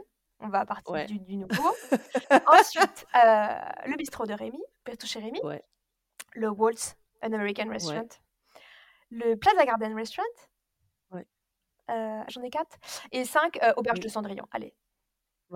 Ah, t'as cité quand même des bons restos. hein. T'aurais Ah pu bah. citer les fast-food. hein. Ah, bah on peut T'aurais citer pu les- aussi, bien sûr, bien sûr. Casey's Non. Corner, Hakuna Matata, le chalet de la marionnette. Exactement. En plus, on a parlé du chalet. Oui, donc, euh, absolument. Mais c'est vrai qu'on n'a pas. euh, On fera. C'est pareil, on fera un épisode spécial restauration. C'est sûr, c'est obligé. Surtout Oh. nous, quoi. Ouais. Tu vois. Surtout nous. Comme je disais, on va de resto en resto. L'autre jour, qu'est-ce qu'on a fait quand même? Attends, est-ce qu'on a, on n'a pas fait, franchement, on n'est pas allé du Victoria à Boardwalk Candy Palace? Si, Et genre deux jours après, on n'a pas booké Pim Kitchen si. Non mais franchement, si, si. D'ailleurs, on n'a pas booké le petit déj. donc, tu vois, regarde, voilà. Donc qu'est-ce que vous faites à Disneyland Paris? On mange. Comment s'appelait le Disney Village à son ouverture? Le festival Disney, et je me souviens du, du ciel étoilé. J'aimais tellement ça quand j'étais Ouais. petite. Tu sais que quand on fait des dépenses au Disney Village, dans une boutique du Disney Village, quand on regarde après son relevé bancaire, c'est encore écrit Festival Disney. Oui, oui, oui. C'est fou, hein Oui. C'est marrant, ils ont ja- jamais changé de nom. Combien d'hôtels y a-t-il combien d'hôtels combien d'hôtels y a-t-il actuellement à Disneyland Paris? D'hôtels Disney hein, officiels. Alors, 7, dont un qui est Ouais. actuellement fermé pour travaux, le Disneyland Hotel. Oui, tout à fait. Et enfin, de quel film Disney est inspiré le prochain land prévu au Walt Disney Studios? La Reine des Neiges. La Reine des Neiges. Totalement. Ouais, un petit 10 sur 10. Eh, franchement, j'ai été trop sympa. Faudra faire de. Là, un on petit doute hein, quand même sur l'attraction des Walt Disney Studios. hein. Ouais, oui, c'est vrai. c'est vrai. donc j'avais un petit doute. C'est vrai. Bah, ça a fermé jour pour jour, euh, pile poil, euh, je crois, après. euh, euh, euh, combien? Ben 15 ans après son ouverture. Donc. euh, Et ben voilà, c'est bon. Notre, euh, notre épisode spécial Disneyland Paris est booké. Il est On très est long. encore une fois sur, une épi- sur un épisode long. Désolé.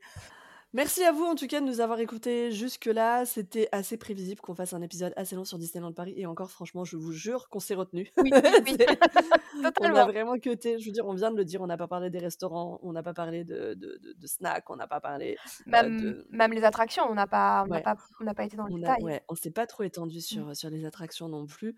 Euh, bon, après, on a rajouté quelques petites choses. On a rajouté l'actu, on a rajouté le courrier, on a rajouté le quiz. Oui. Euh, voilà, on espère quand même que ces petites nouveautés vous plaisent. N'hésitez pas à nous le dire euh, ben, sur, sur Insta. Oui, si ça vous nous plaît pas, vous des nous petits dites hein, aussi. C'est clair. Si du coup ça vous fait trop long, n'hésitez pas à partager cette impression avec nous. En tout cas, on a passé un super moment, on a eu plein d'idées de nouveaux épisodes, donc ça va être trop court. Ouais. Euh, je ne sais pas quel sera le prochain épisode, par contre, je me souviens plus déjà de ce qu'on a dit. Moi, je sais. Vous verrez la semaine prochaine. vous verrez la semaine prochaine, voilà. Je suis en train de... J'ai un, blanc tout à coup. Euh, voilà. Donc, rendez-vous dès la semaine prochaine, samedi 9h normalement, si tout va bien, pour le prochain épisode. Merci à vous de nous avoir écoutés jusque-là. N'oubliez pas, comme le dirait Clem, de nous mettre des petites étoiles, Oui. 5 si c'est possible. Je Ouais, c'est mieux, c'est mieux, c'est mieux. Mais après, voilà, vous faites ce que vous voulez. Euh, sur les écoutes, sur les plateformes d'écoute, pardon. Ça nous fait en tout cas super plaisir à chaque fois de, de découvrir euh, bah, vos, vos retours euh, à ce niveau-là aussi. Et, euh, et voilà. Avec quoi on les laisse? Qu'est-ce qu'on met comme musique, Clem?